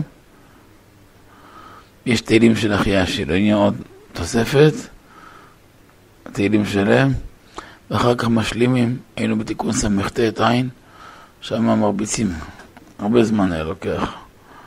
ואז תנועה קלה ככה, ולקראת שלוש שנים כבר מתחילים כתר מלכות ושאר הסדרים של כיפור, של האשמורת, ומשם נכנסים לשחרית ושאר עבודת היום. אבל אז, אז במהלך הלילה היו משתדלים לסיים תיקוני הזוהר. זה ייסוד שהוא ייסד עד לאבא את המנהג הזה. באמת המנהג הזה, יסודו בהר הקודש. יש אומרים שכדאי לאדם כל השנה להיות רגיל בזה. ובאמת, בספרי חסידות הרבה הפליגו בשיוחו של מי שזוכה כל יום בלימוד של הזוהר. עצם הגרסה מתארת ומזככת, אפילו רק כמה דקות ביום, מזכך הרבה, אלא שיש גם עניין בלי קשר בלימוד הזוהר, ובלי כל קשר גם גרסה של תיקוני הזוהר כל השנה. ספר תיקוני הזוהר זה החלק העמוק ביותר מכל עשר חלקים שבזוהר. יש בזוהר עשרה חלקים, והחלק הכי כבד בו, שגונז את כל העניינים, כלומר, זה כל חלקי הזוהר הם כבדים, כבדים מאוד. יש יותר, יש פחות, אבל כמו ההדרות, הדרה רבה, הדרה זוטה, ספרת דסניותה, ראיה מאמנה, סתרי תורה, וכן זה הדרך. זוהר, זוהר חדש, אה, אבל תיקוני הזוהר החלק הכבד ביותר. זה מה שקיבל רבי שמעון ברוך חי מפי אליהו הנביא במשך 13 שנים עם רבי אלעזר בנו במערה. שכל יום אליהו הנביא מגיע פעמיים ביום לרבי שמעון ורבי אלעזר ומלמד להם סודות התורה. והכל גנוז שם בתיקוני הזוהר. וזו זכות גדולה מאוד. ומי שזהיר בספר הזה, זוכה להרבה הערה והרבה זיכוך. שם גם הרבה רזין תימרים ונעלמים. לכל השנה זה טוב, לפחות אם אדם ירגיל איזה עשרים דקות כל יום בימי זה יוכל מאוד להיטיב איתו. אז גם חי פרקים בלי נדר וגם את הסדר הזה. ויש כאן אה, הרבה מנהגים יפים, וטוב שאדם ירבה בהם. גם כדאי לאדם לדקדק יותר להרבות במעשים טובים בתשובה. יש כאלה שירבו בתעניות בתקופה הזאת, אם כי בשנים האחרונות ירד חולשה גדולה לעולם. ולא התענית הוא העניין, אלא שברון הלב והתשובה. מצד שני אדם יכול לעשות תענית, תרוויח מזה 10%, מה שהיה בתענית, אבל כל היום בשברון לב, גם לא מורכז בלא, לא בתורה ולא בתפילה, כל היום מפהק, יושן. אין בזה שום תועלת, גם נהיה קצר רוח ונהיה עצוב ומדוכא. לתשובה זה ודאי לא מביא, לתיקון ודאי זה לא מביא, נקווה שלא יביא לתיקונים קשים יותר, למראה שחורה יותר. מצד שני, אדם יכול כן לאכול משהו, לאכול בקדושה ולברך בכוונה, אבל לנצל את מירב הזמן לתורה ותפילה, ולצדקה בשמחה ובחיות, ובוודאי זה עדיף. מה שכן, הביא עטרת ראשנו, אור עינינו, בן איש חי הקדוש, טוב, מי יהיה טוב לאדם, גם שלא מתענה, ונכון שלא יתענה בדור שלנו. מי טוב, אמר בן איש חי הקדוש, שמה יעשה? ירבה בצדקה, פדיון תענית. פדיון תענית. וכמו שהבאנו מקודם לפני שעה, מה שהביא מרן החידה, שהרבה צדיקים שכל השנה מתמידים גדולים בלימוד התורה, בחודש אלול היו קצת ממעטים מסדרי הלימוד ומרבים בתיקוני נפש כדי להיטיב עם נפשם, להביא את היותר לחה ורכה לפני הקדוש ברוך הוא, את, ה, את הנפש להיות יותר ראויה ליום הדין. מנהג יפה בתפוצות ישראל לקרוא בכל יום ימי חודש אלול אחרי התפילה עשרה מזמורי תהילים על הסדר. ואז יוצא עד ראש השנה, מאלף אלול, בראש חודש, אדם מתחיל מראש חודש, אם הוא מתחיל ככה, אז כל יום עשר פרקים, אז יצא שעד ראש חודש הוא עשה שתי ספרי תהילים. אז כבר באלול לבד הרוויח מניין כפר. יש לו עוד שתי ספרים שלמים שנוהגים לעשות בראש השנה יום א' עוד ספר אחד בצהריים ויום ב' עוד ספר בצהריים, ככה מנהגנו, עוד פעם עניין כפר.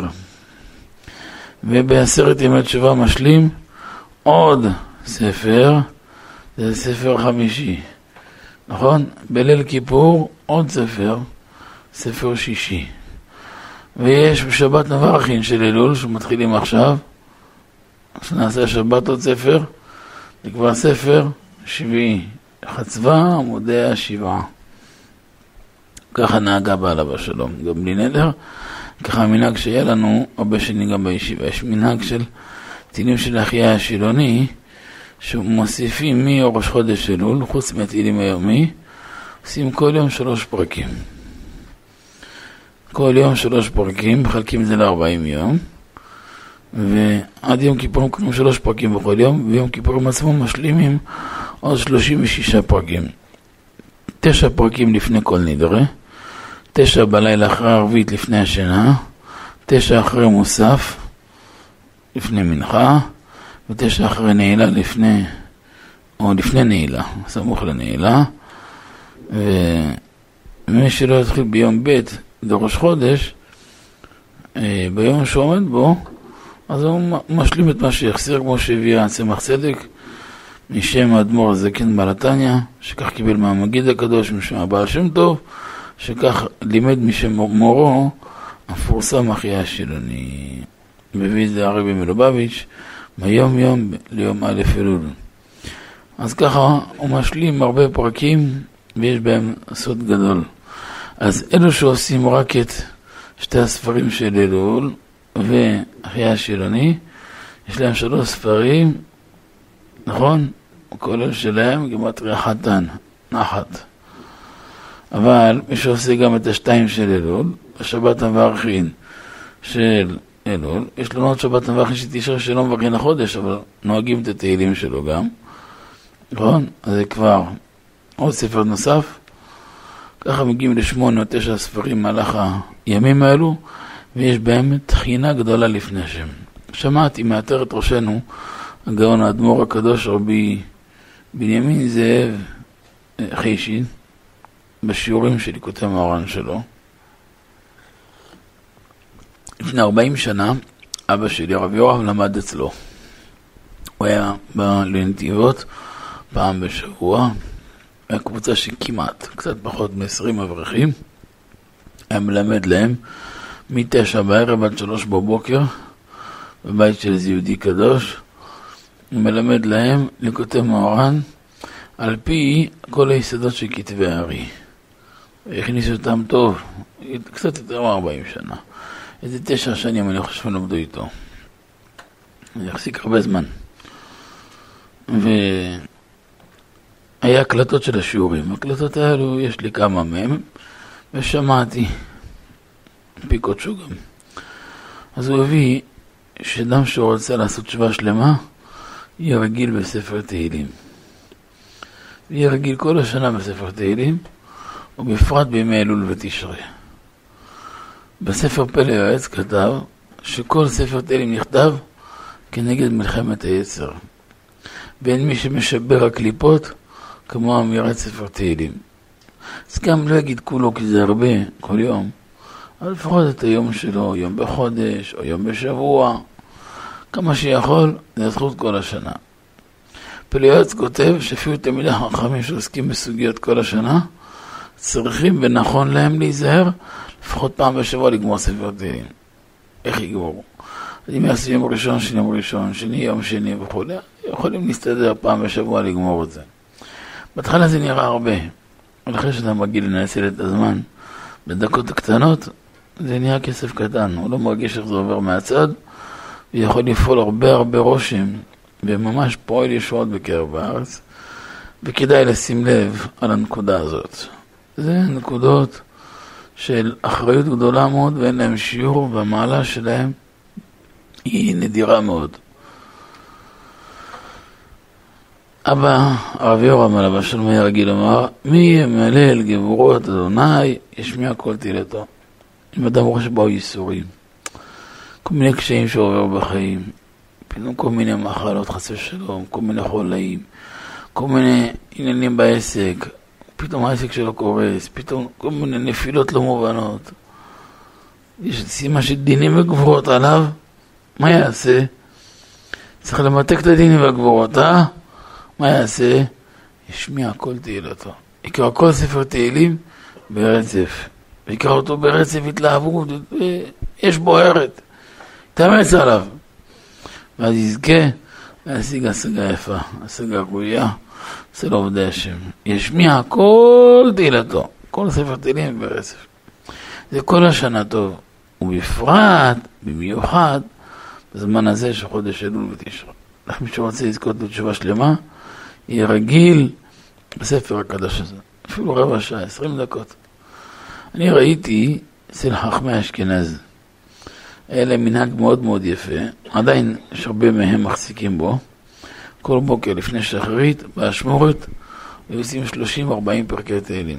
הם תלכו לכותל, שלוש בבוקר. לא פעם אחת, תלכו בהתמדה.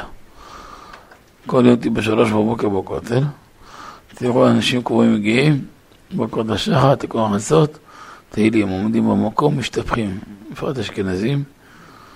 אני ניסיתי את זה כמה שנים, וזה פלא פלאים. זה ממש כמו שהם כתבו, משבר כל הקליפות מהתפילות. אחר כך התפילה רצה כמו אוטוסטרדה. ממש פועל ישועות בקרב הארץ. מאשר ליפול מהמיטה, למי, מהמיטה ישר לתפילה, לקום, תיקון חצות, לעמוד, באיזה סטנדר, באיזה מקום, יאללה בירת שמיים, להתפעל, איזה זכות גדולה מאוד. אפילו בחורי ישיבות שלא מתפעלים, מתפעלים בשבע למשל. יקומו בחמש וחצי רבע לשש, יטבלו במקווה, יעשו הכנה, אז עבר תיקון מצות, אבל לפחות ירוויחו 20-30 פרקי תהילים בהשתפכות הלב והנפש, בקול רם, לא בלחש. לא צריך לצעוק להעיר את העולם, אבל uh, בקול רם שהוא שומע את עצמו. 400 מסביב שומעים, בחתיך אותיות יפה, בקול תחינה, מילה במילה, ואחר כך התפילה שלו תלך כמו אוטוסטרדה. פתאום מבקש ונענה, מבקש את החונן, שמעוזר לשיבנו, השתבח שמו קרבת השם כל היום, סלח לנו, משתחררים מעליו כל מיני שטויות שעשה. רנה בעוניינו ישועה מכל הצרות, רפאנו, רפואת הגוף והנפש, ברך עלינו, פרנסה שלו מתברכת, שפע גדול, וכן זה הדרך. לכן טוב לאדם כל השנה להיות רגיל, ובפרט בימי אלול, וכמה שירוויח בזה טוב. גם האישה יקרה והצדקת, השם ישמריה.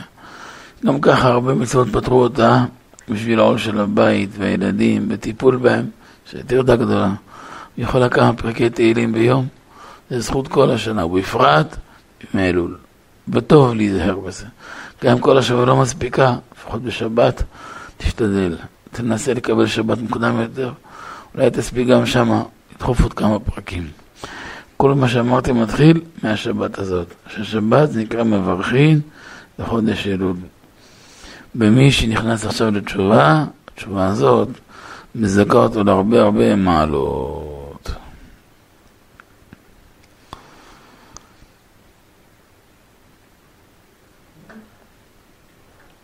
בסוף אלול, מכ"ד, יש לנו כמה תיקונים שהביאו בספרים, סמוך לדבר עליהם.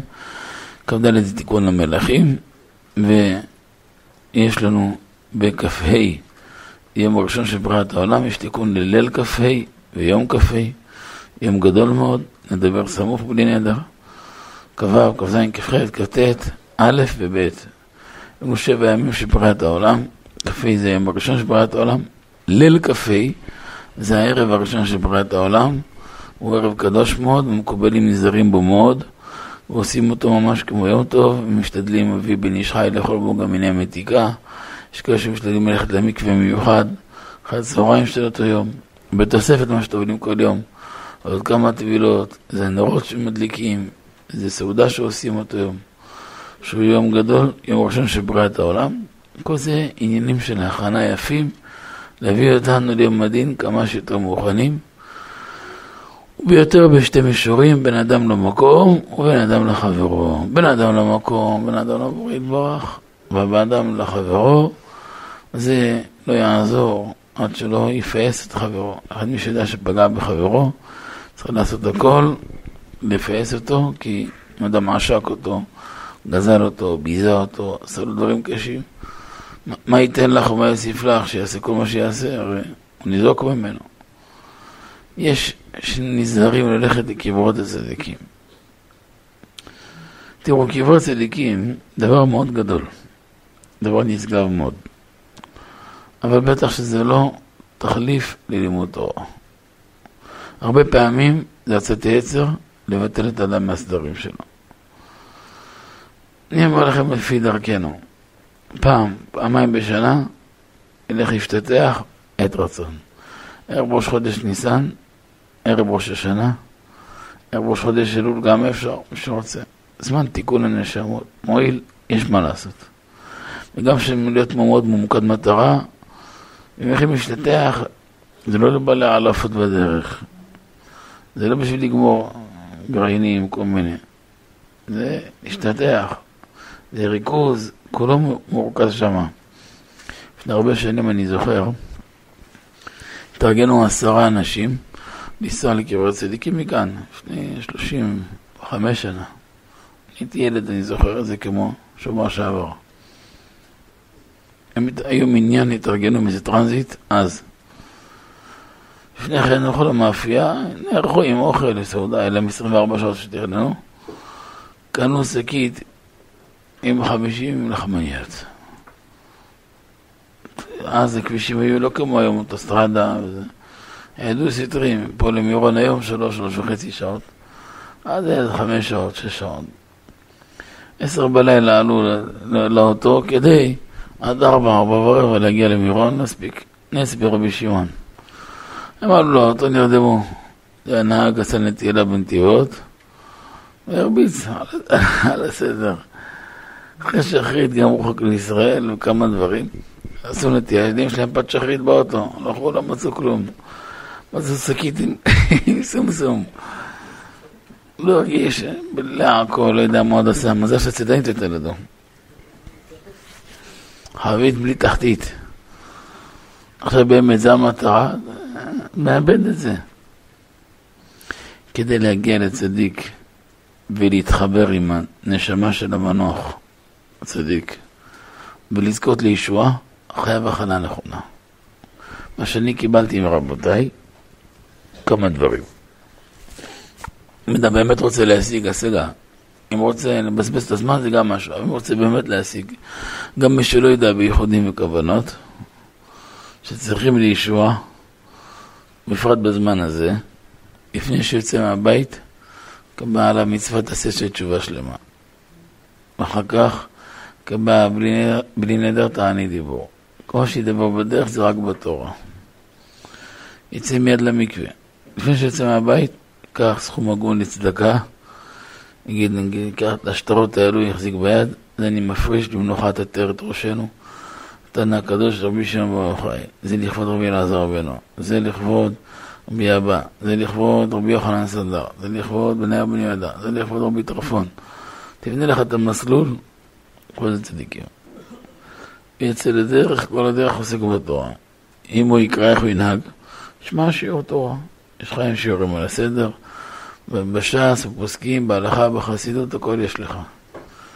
אז כל הדרך עוסק בתורה, וכשמגיע לציון של צדיק ישר, מתחבר איזה כמה פרקי תהילים לפי העניין, ומיד עם הצדיק. מי שיש לו תהילים, הוצאה של אמיר לארץ, שערכתי אותו בסוף בכל המהדורות שלו, הכנסתי תפילה של בן איש חי, של ההשתתחות.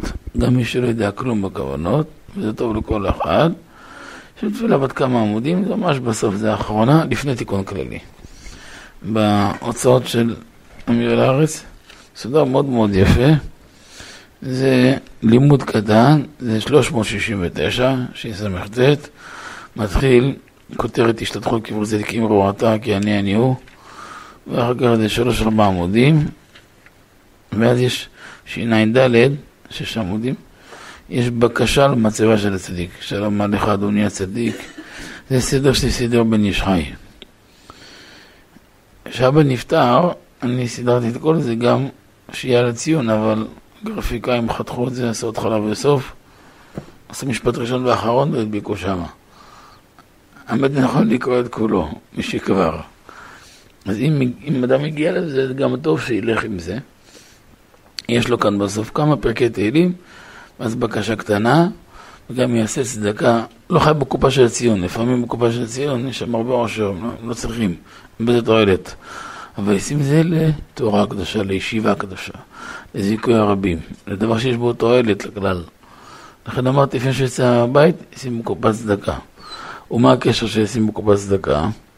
אז ראיתי פעם בן איש חי בכתבים שמביא, שאדם עושה צדקה ואומר לי מנוחת, אדוננו הצדיק פלוני, נברא מזה מלאך של חסד.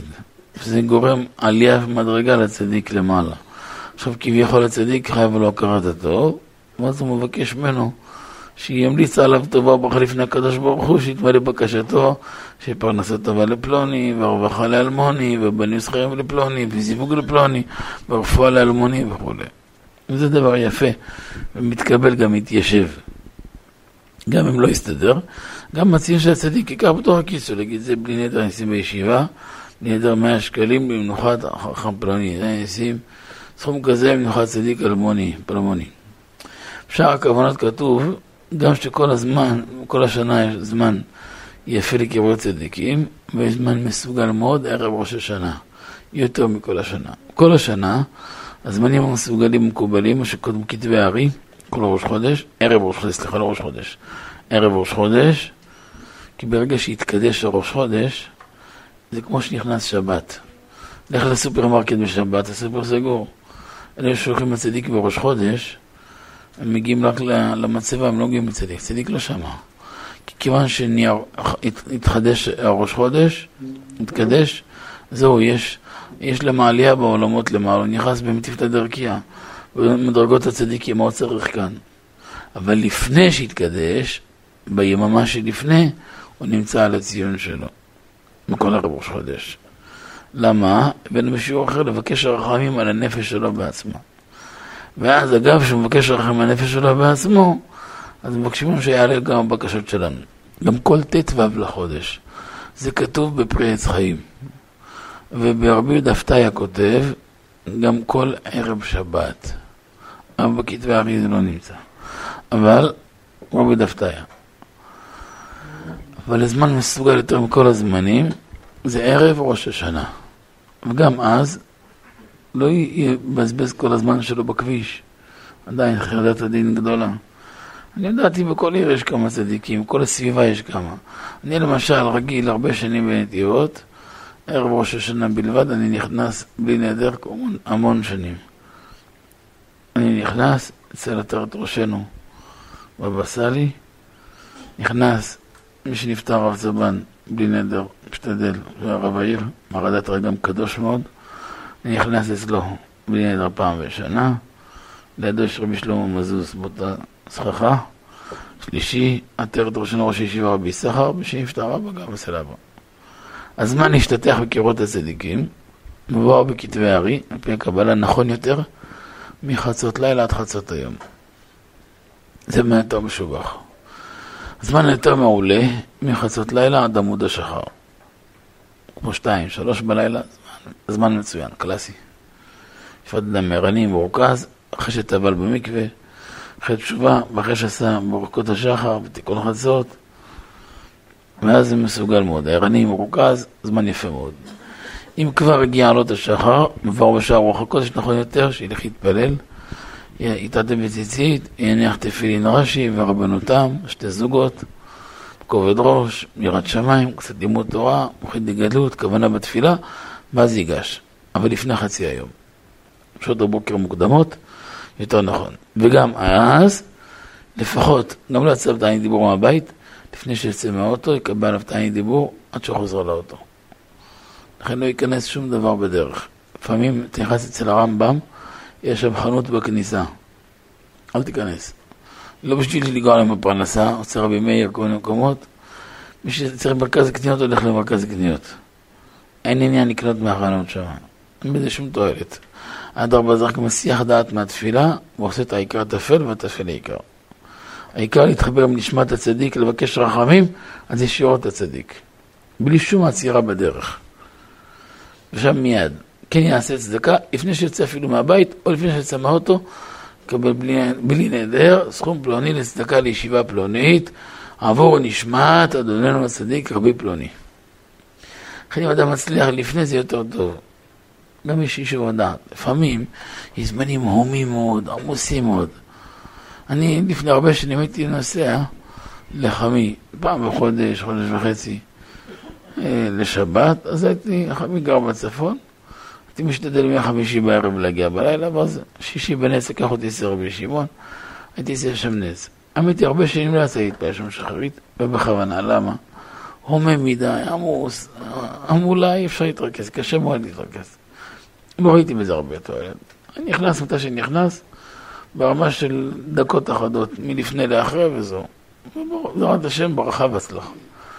לא מי שיגור בציון, מי זה יבשע. מי שכל יום, כל יום ילך לציון, וכל יום, כל יום יעשה כל מיני פעולות, זה לא מה שימשוך לישוב.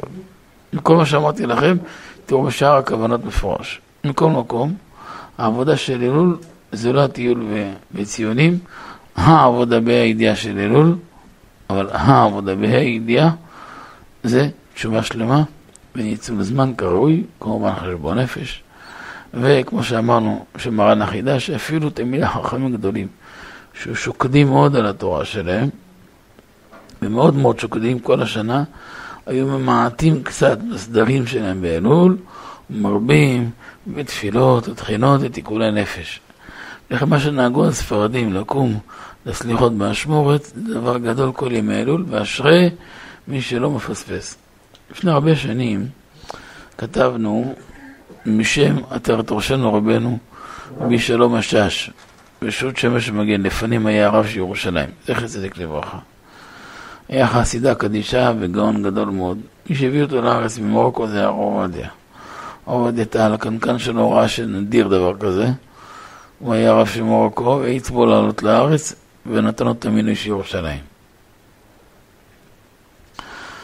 הוא נשאל מכל מיני אברכים, שאלות ליטאיות כאלו, אלו שיודעים ללמוד מצוין, ולא טעמו אף פעם טעם של עבודת השם באמת. כי מי שטעם טעם של עבודת השם, כל הגישה שלו לחיים היא, זה מנגינה אחרת. אה, שאלו אותו, כגון הם שהם לומדים כל היום, ואם יקומו לסליחות, יש להם ביטול תורה באיכות, ביטול תורה בזה, פלפולים של סרק. נכון לא קורא להם סרק, אירחנו בזה הרבה במקומות אחרים בחלק בארץ. ואם זה נכון להם לבטל הסליחות, כל מיני טענות, השיב תשובה ארוכה. ואז בין היתר הוא כותב להם שהוא היה ילד היום זה כמו מאה ויותר, מאה שנים ויותר, בחוץ לארץ, אז היה שם שמש אצלם בעיר שלהם, קראו לו רבי יעקב לקובי. הוא היה מעיר אותם, את כל העיר, כל העיירה, סליחות, שתיים, שתיים וחצי בלילה, מבקש לכולם לעשות סיבוב עם המקל שלו על החלון. מכה ראשונה על החלון, אתה מרגיש שהחלון רועד, מכה שנייה, נופל איזה ישנה בעל הראש, מכה שלישית החלון נופל עליך. אז כבר מהמכה הראשונה משתדלים כבר לקום מיד לפני המכה השנייה. תכלס, בשלוש בבוקר, תכנס היו מפוצצים. לא היה פסיקה. איפה שתיפול, תיפול על שתי ראשים. והיה סליחות בהתעוררות גדולה, בשאגות נורות. אחר כך שחית בנץ, מוקדם. לא יודעים איזה לימודים קצרים, ויצא אדם לפעול לו לפרנסה שלהם. אומר, גם היום, אז שכתב התשובה בשנות המאה שלו, אם יש לו יראת שמיים, זה מיראת שמיים שנקנית אז. יראת שמיים הנקנית בימי הילדות עומדת לעד. הארכנו בזה בחלב הארץ בהקשר אחר. רבי חנינא, דברי משנה רבי חנינא, קושר את חטא קודם את החומתו, חומתו מתקיימת. גם ככה הביא ידידנו רבי בן ציון אייזיק רבינוביץ', בעל פסקי תשובות, והבאנו דבריו גם באריכות בכמה מקומות בחלב הארץ. שהנקודה שלה זה נקודה של יראת שמיים שנקנית בימי הילדות שהיא עומדת לעד. חמין ושמן שסח נעימי הם, הם, הם שעומדים בזקנותי, עניינים מידות טובות ורגלים, שאתה מורגל בהם מימי קדם אצל אבא ואימא שלו, הנהגות יפות, זה עומד לעד. זה יראת שמיים שנקנית לעד, לכן לא כדאי להפסיד את זה. גם אדם יש לו כל מיני תצדקה, יעשה הכל לא להיות בכלל תצדקה האלו. כבר תזכו הרבה עשו כרבי ישמעאל ועלתה בידם, כרבי שמעון ולא עלתה בידם. לא צריך להעתיק אחרים. אבל שיחיה את המקום הפנימי שלו. אמרתי לכם לפני שעה, העולם סובל, רוב העולם סובל משתי דברים. א', כי הם אף פעם לא הגיעו לעצמם, הם חיים כל הזמן את הסביבה. כל ההתנהלות שלהם והחשיבה שלהם מבוססת על מה יאמרו ועל מה יגידו ועל ההתנהלות החברתית.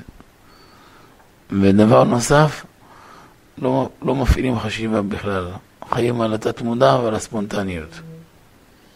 זה מפתח גם של הבית. מי שנמצא בסדרה של זוגיות, יום ראשון, יעקב טוב יום ראשון הקרוב. זה מפתח שכל הבית יעמוד עליו. ולכן יש בית שיכול להיות גם מאה שנה בלי בעיה אחת של שלום בית, ויש בית שחלק ממוזיקת הרקע זה בעיה שלום בית. פעם שאלתי מישהו, אחרי בעיה ארוכה, אמרתי לו, נו, זהו, בסדר, עברנו, חיים טוב, השתבח שמו חזר השלום. אומר, לא הרב, תשמע, עם 25 שנה נישואים, זה 25 שנה מחלוקת אחת, מריבה אחת ארוכה, לפעמים יש הפסקת אש. אמרתי לו, אוי ואבוי, על זה חסר תקנה. הלכתי צעד אחורה ועדיין לא נגעתי שם. לא משתלם זו הגדרה שלו. אם הוא לא מאמין, למה שאני אאמין? אבל אם אדם מפעיל חשיבה נכונה, ומתחיל לחיות את הנקודה הפנימית שהשם נתן לו, מפה נברא בן אדם חדש. וזה העבודה של אלול, לחיות את הממד הפנימי. אז נכון שיש נגיד לך תשתדך לקרוא צדיקים, אבל תזכרו, זה לא תחליף ללימוד תורה. פעם ב... זה בסדר, זה טעם הטוב, אבל כל שבוע, כל חודש, כל זה לא צריך. עד שתיסע, ועד שתחזור, ועד שתלך, ועד ש... הקבר הכי גדול של הצדיקים, אתם יודעים איפה זה? בית מדרש. עכשיו תלמד התורה שלהם, תתייגע על התורה שלהם.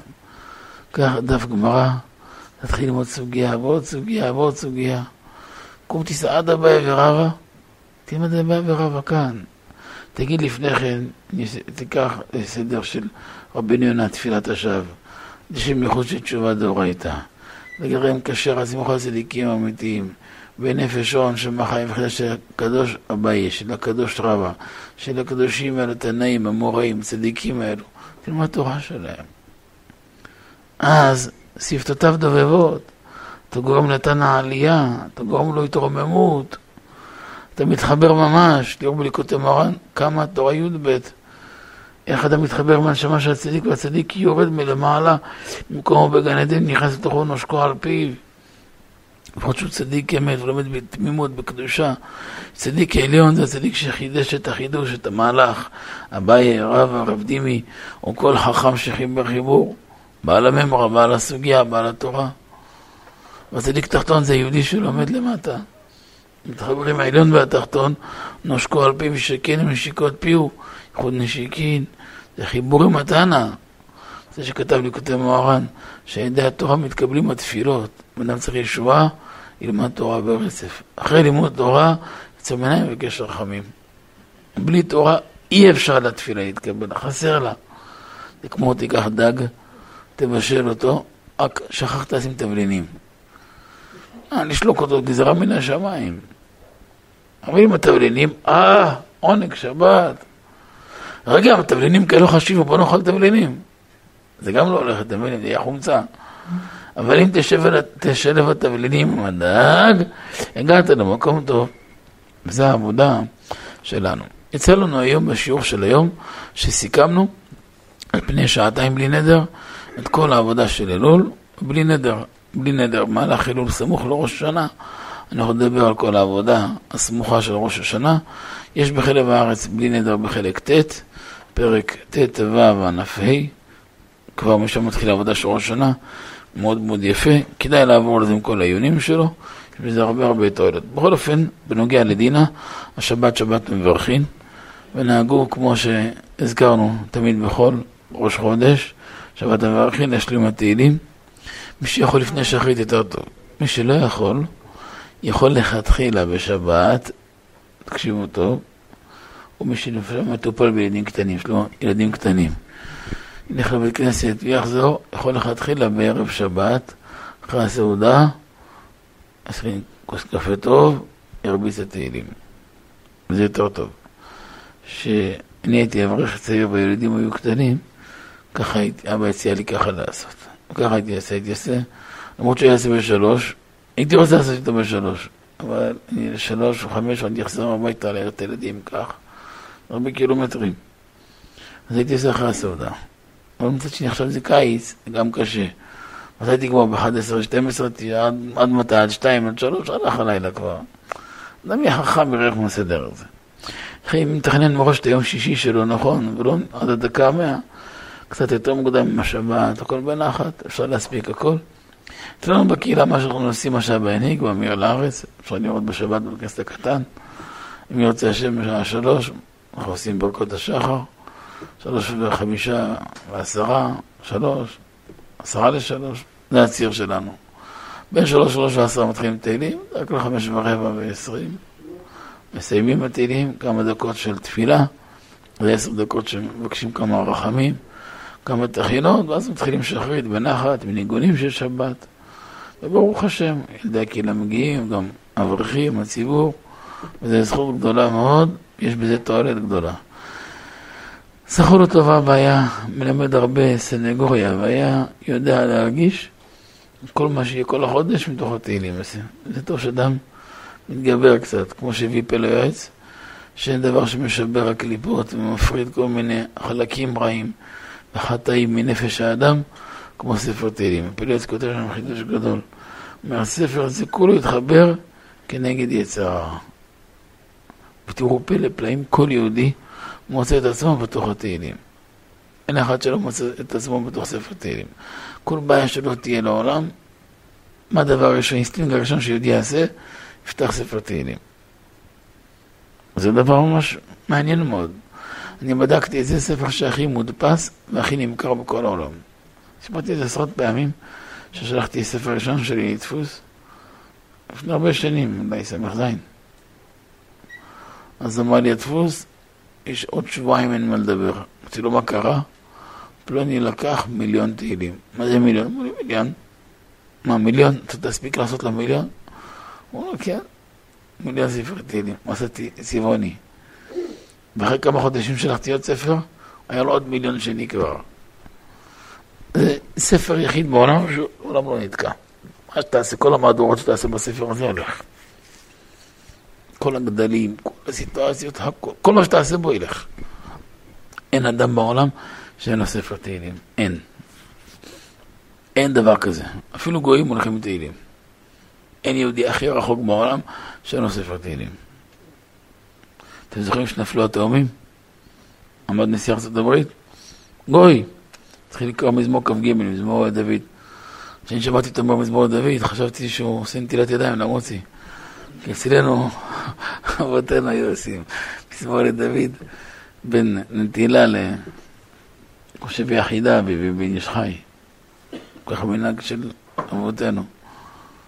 ראית אפילו גוי, יודע, לקרוא תהילים. דוד המלך חיבר במסירות נפש. יש קושייה שמקשים העולם, ביטול תורה, לא ביטול תורה, השיב על זה פלויוץ, תראו מה שהוא כתב ערך תהילים. אבל אתם רואים מזה, הדקות האלו, תפילתו על בניו נשמעת. כמה שווה שתפילה על הבנים נשמעת, שנפתח הלב שלהם.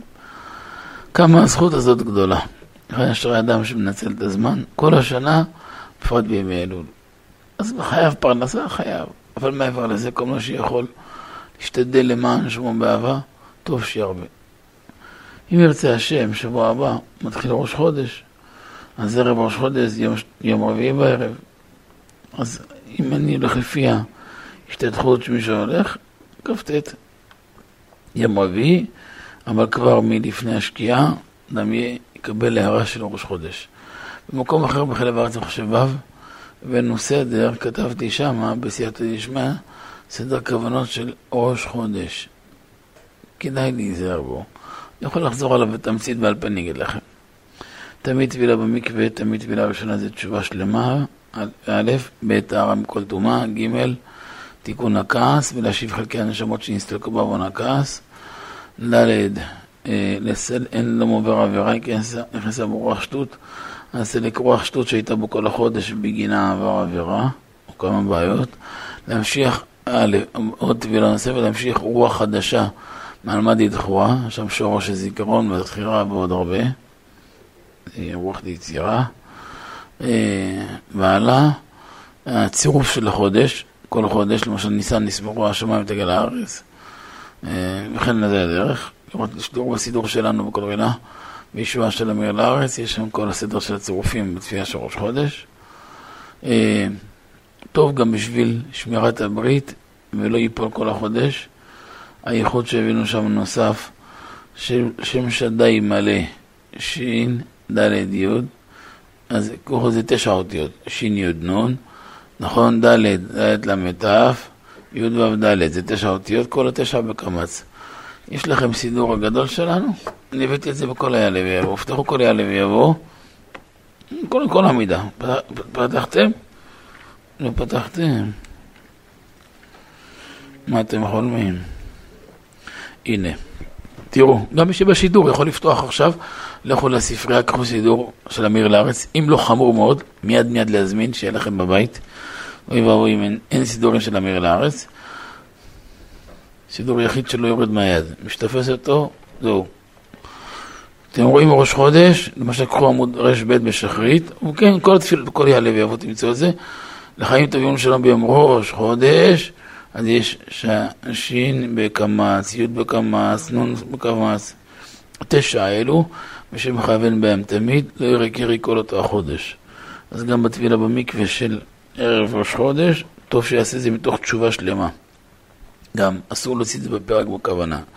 אגב, אם כבר אמרתי לכם כאן, אני אגיד לכם סוד. מי שלא חולם, אז יכול להסתכלו בסידור. זה טוב לכם להיזהר בזה, אם תרצו, לא.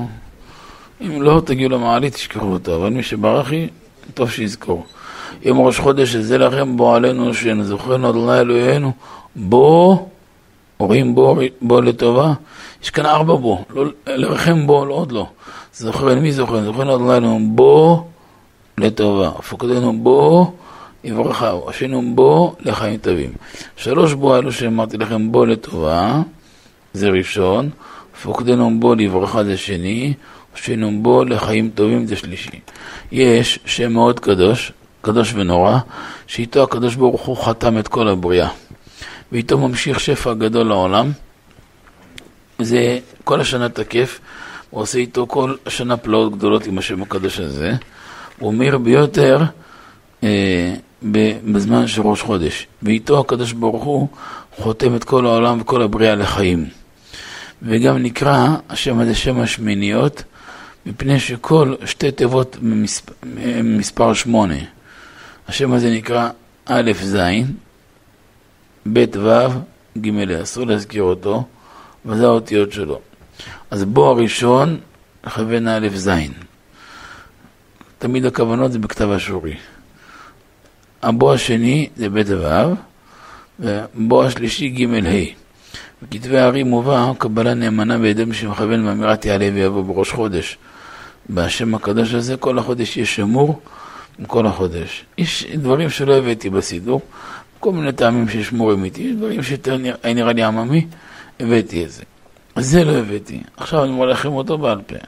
אבל הכוונה השנייה של קדושה של יסוד כן הבאנו, ויש בה תועלת גדולה לאדם כל חודש. זה טוב לי, לפחות ראש חודש, כבר מחזיק סידור של יחלום. דבר נוסף, יש לנו ארבעה עולים בספר תורה בראש חודש. כנגד חוכמה, בינה, חסדים לדעת, גבורות לדעת. גם לשם ארבע צבילות. ומתוך זה יעלה ויתלבש. מי שלא יסטניסט, בכתבי הרי מובא עדיף שאדם עולה מקווה בלכתחילה, לא להתנגב. מפחד להתקרר לדברים, נגב בראש במקומות רגישים יותר. אבל אם יסטניסט, אם, אם נפל על איזה מקום של חסידים גלר, לא דיברה התורה בזה. אבל אם מקום טוב, יפה, היו ברוך שם רבו מקוואות יפים, נקיים, חמים, מסודרים, מכובדים, ודאי שאפשר וכדאי. בן איש חי כתב בראש חודש להדליק ארבע נרות. לא מברכים עליהם, זה רק לסגולה, כנגד ארבע עולים בספר תורה. וטוב שיהיה רגיל במצווה הזאת. גם טוב שיעשה סעודת ראש חודש. לא בהתקהלות המונית, עם חפלות שעושים עמך, זה סיבה למסיבה, הם אוהבים לזלול, אבל להגיד לזלול לא דרך ארץ, אז מה עושים? יאללה, מסיבת ראש חודש, מסיבה, מסיבה. הם נזכרים כל ההילולות. אם רוצים, בואו ניתן להם רשימה של הילולות. אם מישהו יביא לי סדרה שמונה ספרים, כל אחד איזה אלפיים דווקא לערבים, רק תאריכים של צדיקים. זכותם מגנה עלינו, לפי זה בואו נגור במטבח יותר טוב. מזה לא נצא קדושים, לא יצא כלום. רק נשמין, וזה חבל, קלוריות מיותרות. אבל כן יעשה נקודה של תשובה, ראש חודש עם אישה, עם הילדים בבית. טוב שיהיה סעודת ראש חודש. טוב להשתדל לפחות. זה לחמניה יפת, חתיכת בשר, להודות להשם, ויש בזה הרחבה גדולה לברכה של כל החודש. אבא היה רחוק מאוד מאכילה, גם היה אוכל מינימום, באמת מינימום. כל העולם מעבר ביד שלו, וכמעט לא חי, חי על כמוהו, דברים מינימליים, לא, לא נתפס מה שהוא היה חי. אבל בראש חודש היה מקפיד, רחמניה, נטילת ידיים בכובד ראש, ברכת המזון בחיל ורעד. אני אומר לכם, יראת שמיים, אין כמוה, אין כמוה. זה כדאי להשתדל בדבר הזה. טוב לאדם כל השנה להיזהר בתפילה, בבית כנסת, בבניין. ביתר שאת, בפרט בימי אלול, השתדל לא להפסיד מניין, השתדל לא להפסיד סליחות. גם מרע שהפסיד סליחות, לא קרה כלום. ישר להיכנס לבית כנסת, תפוס תפילה כסדר, בלי לדלק כמה שיכול. מצד שני, תפילה עם הציבור, בסוף תפילה ביחיד, עדיף עם הציבור. אבל העיקר שיהיה בכובד ראש, בקדושה, ויראת שמיים. נצל הזמן. בעניין שבן אדם לחברו, פרט האחרון, ואשתו לפני כולם, שאין קרובה ונאמנה אליי יותר ממנה. וזה בעזרת השם מביא את האדם למקום נפלא, במקום מעולה, במקום גדול. ומפה יזכה אדם לשפע, לברכה ולישועה ולשמחה עצומה. יהי רצון שנזכה בארבעים יום שלפנינו. איזה ארבעים יום? יש לנו שלושים של אלול ועד כיפור עשר, זה ארבעים עניין מקווה. נכון דיברנו, במקווה יש ארבעים שאה, שאה יש בה עשרים וארבע לוג, עשרים וארבע כפול ארבעים, תשע מאות שישים, תת קסלוגין. נכון? בריה בטלה, ליבא דבבלי לא בטלה, אבל לירושלמי בטלה ב-960. יש לנו 100 אלף אלול עד מוצאי כיפור, 960 שעות. 960 שעות, עניין מקווה. אבל באמת, כמו שאמרנו לפני, שעיקר העבודה היא לא נגמרת בכיפור, כי יש לנו 51 יום, נע. הושענא, הושענא. אז אנחנו צריכים עד הושענא רבה. עד שמחת תורה. שמחת תורה זה בן, בנים אתם להשם לכם. אז כבר שרו המחיצות הופכים לדין בנים. דין בנים זה כבר מדרגה מאוד מאוד גבוהה. נדבר בלי נדר סמוך לראש השנה עם התפילות וכוונות התפילות. בלי נדר עזרן השם, לגוע שם כמה דברים שמרננים ומשמחים את הלב. בעזרת השם נזכה כולנו לתשובה שלמה. לכתיבה וחתימה טובה. פרט אחד אחרון שכחתי להוסיף, בספר רבותינו הפוסקים הביאו, הבאנו גם בכמה מקומות בכתבים שלנו, שנהגו מראש חודש אלול, שאדם שולח איזה איגרת שלומים או איזה מכתב, בספר של היום איזה הודעה לחבר שלו, לכתוב גם אה, איזה מילה של שנה טובה, כתיבה וחתימה טובה. מי שפגש אותי לפני שבוע אמר לי חתימה טובה. אמרתי לו, זה טוב חתימה, וקודם כל שיהיה כתיבה טובה, עכשיו זה כתיבה. החתימה זה אחרי הכתיבה, צריך שיהיה כתיבה טובה, אחרי כתיבה חתימה טובה. אחרי ראש השנה, כיפור אומרים גמר חתימה טובה. אחרי כיפור אומרים גמר חתימה טובה, פתקה טובה. זה זמן נכון. עכשיו צריך כתיבה בחתימה טובה. וזה לסימן טוב ומזל טוב, ונזכה לשנה טובה, ושנה שמחה ושנה מהירה, ונזכה לשמח את השכינה, אמן כן יהיה רצון. ברוך אדוני לעולם, אמן ואמן. נמלוך אדוני לעולם, אמן ואמן. רבי חנניה בן הקשיא אומר, רצה הקדוש ברוך הוא לזכות את ישראל. לפיכך הרבה להם תורה ומצוות, שנאמר, אדוני חפץ למען. צדקו יגדיל תורה ויאדיר את גדל ויתקדש מרבה מעלמא דברה קירותי מלך מלכותי עצר פורקני ויקרב משיחי חי וחי דכל בית ישראל באה גלה בזמן קריב אמרו אמן יש מרבה מברך לעלם ומלמיה יתברך וישתבח ויתפאר תומם ויתנשא ויתהדר ויתעלה ויתעלש מלקודשה בריחו אלא מן כה ברכתה שרתה השבחתה ונחמתה דאמירה בעלמא ויברו אמן על ישראל ועל רבנן תמידו כה תמידי תמידו דסקי ואורייתא קדישתא דיבת רעדן דבכל אתר ואתר. ילנה ולאון ונכון חינם חיסא ורחמי מקדם אל המראה שמע וארם ואמרו אמן יש לומר רבה משמעך מסבא שנה חמה. דבר פג לשכר פרה ורווח והצלה לכל עמו ישראל ואמרו אמן. מעשה שלום ורמה וחמאס שלום עלינו. כל עמו ישראל ואמרו אמן. ברכו את אדוני המבורך. ברוך אדוני המבורך לעולם ועד. ברוכים הבאים בשם השם. אלו שעוד לא התפללו לערבית יכולים מצד ימין, לימין הקיר, לעשות ערבית. אלו שכן עשו ערבית יכולים צ'יק צ'אק מעבר ראשון, אמירת שלום. הטור הימני זה שיחות, בבקשה לא לערבב. אלו שצריכים שאלות, בבקשה לעבור לטור הימני. אלו שרוצים להשתתף עם בית המדרש במטרים, בברכת הבנים, בהפצת המעיינות, בזכות של ברכה שמתברכים כל יום, או בפרשות אחרונות, ספר תורה על שם אבא, שייכנס בהילולה השנה, כאן בעזרת השם, שמשהו מיוחד מאוד, אז זכות גדולה שייכנס בהיכל כאן, היכל הקדוש הזה, ביתר שאת לזכות לשמור ולהגן. יכולים עכשיו אצל הרב מיכאל, עם צוות המזכירים, ויבורכו מפי העליון, אשריהם ואשר חלקם.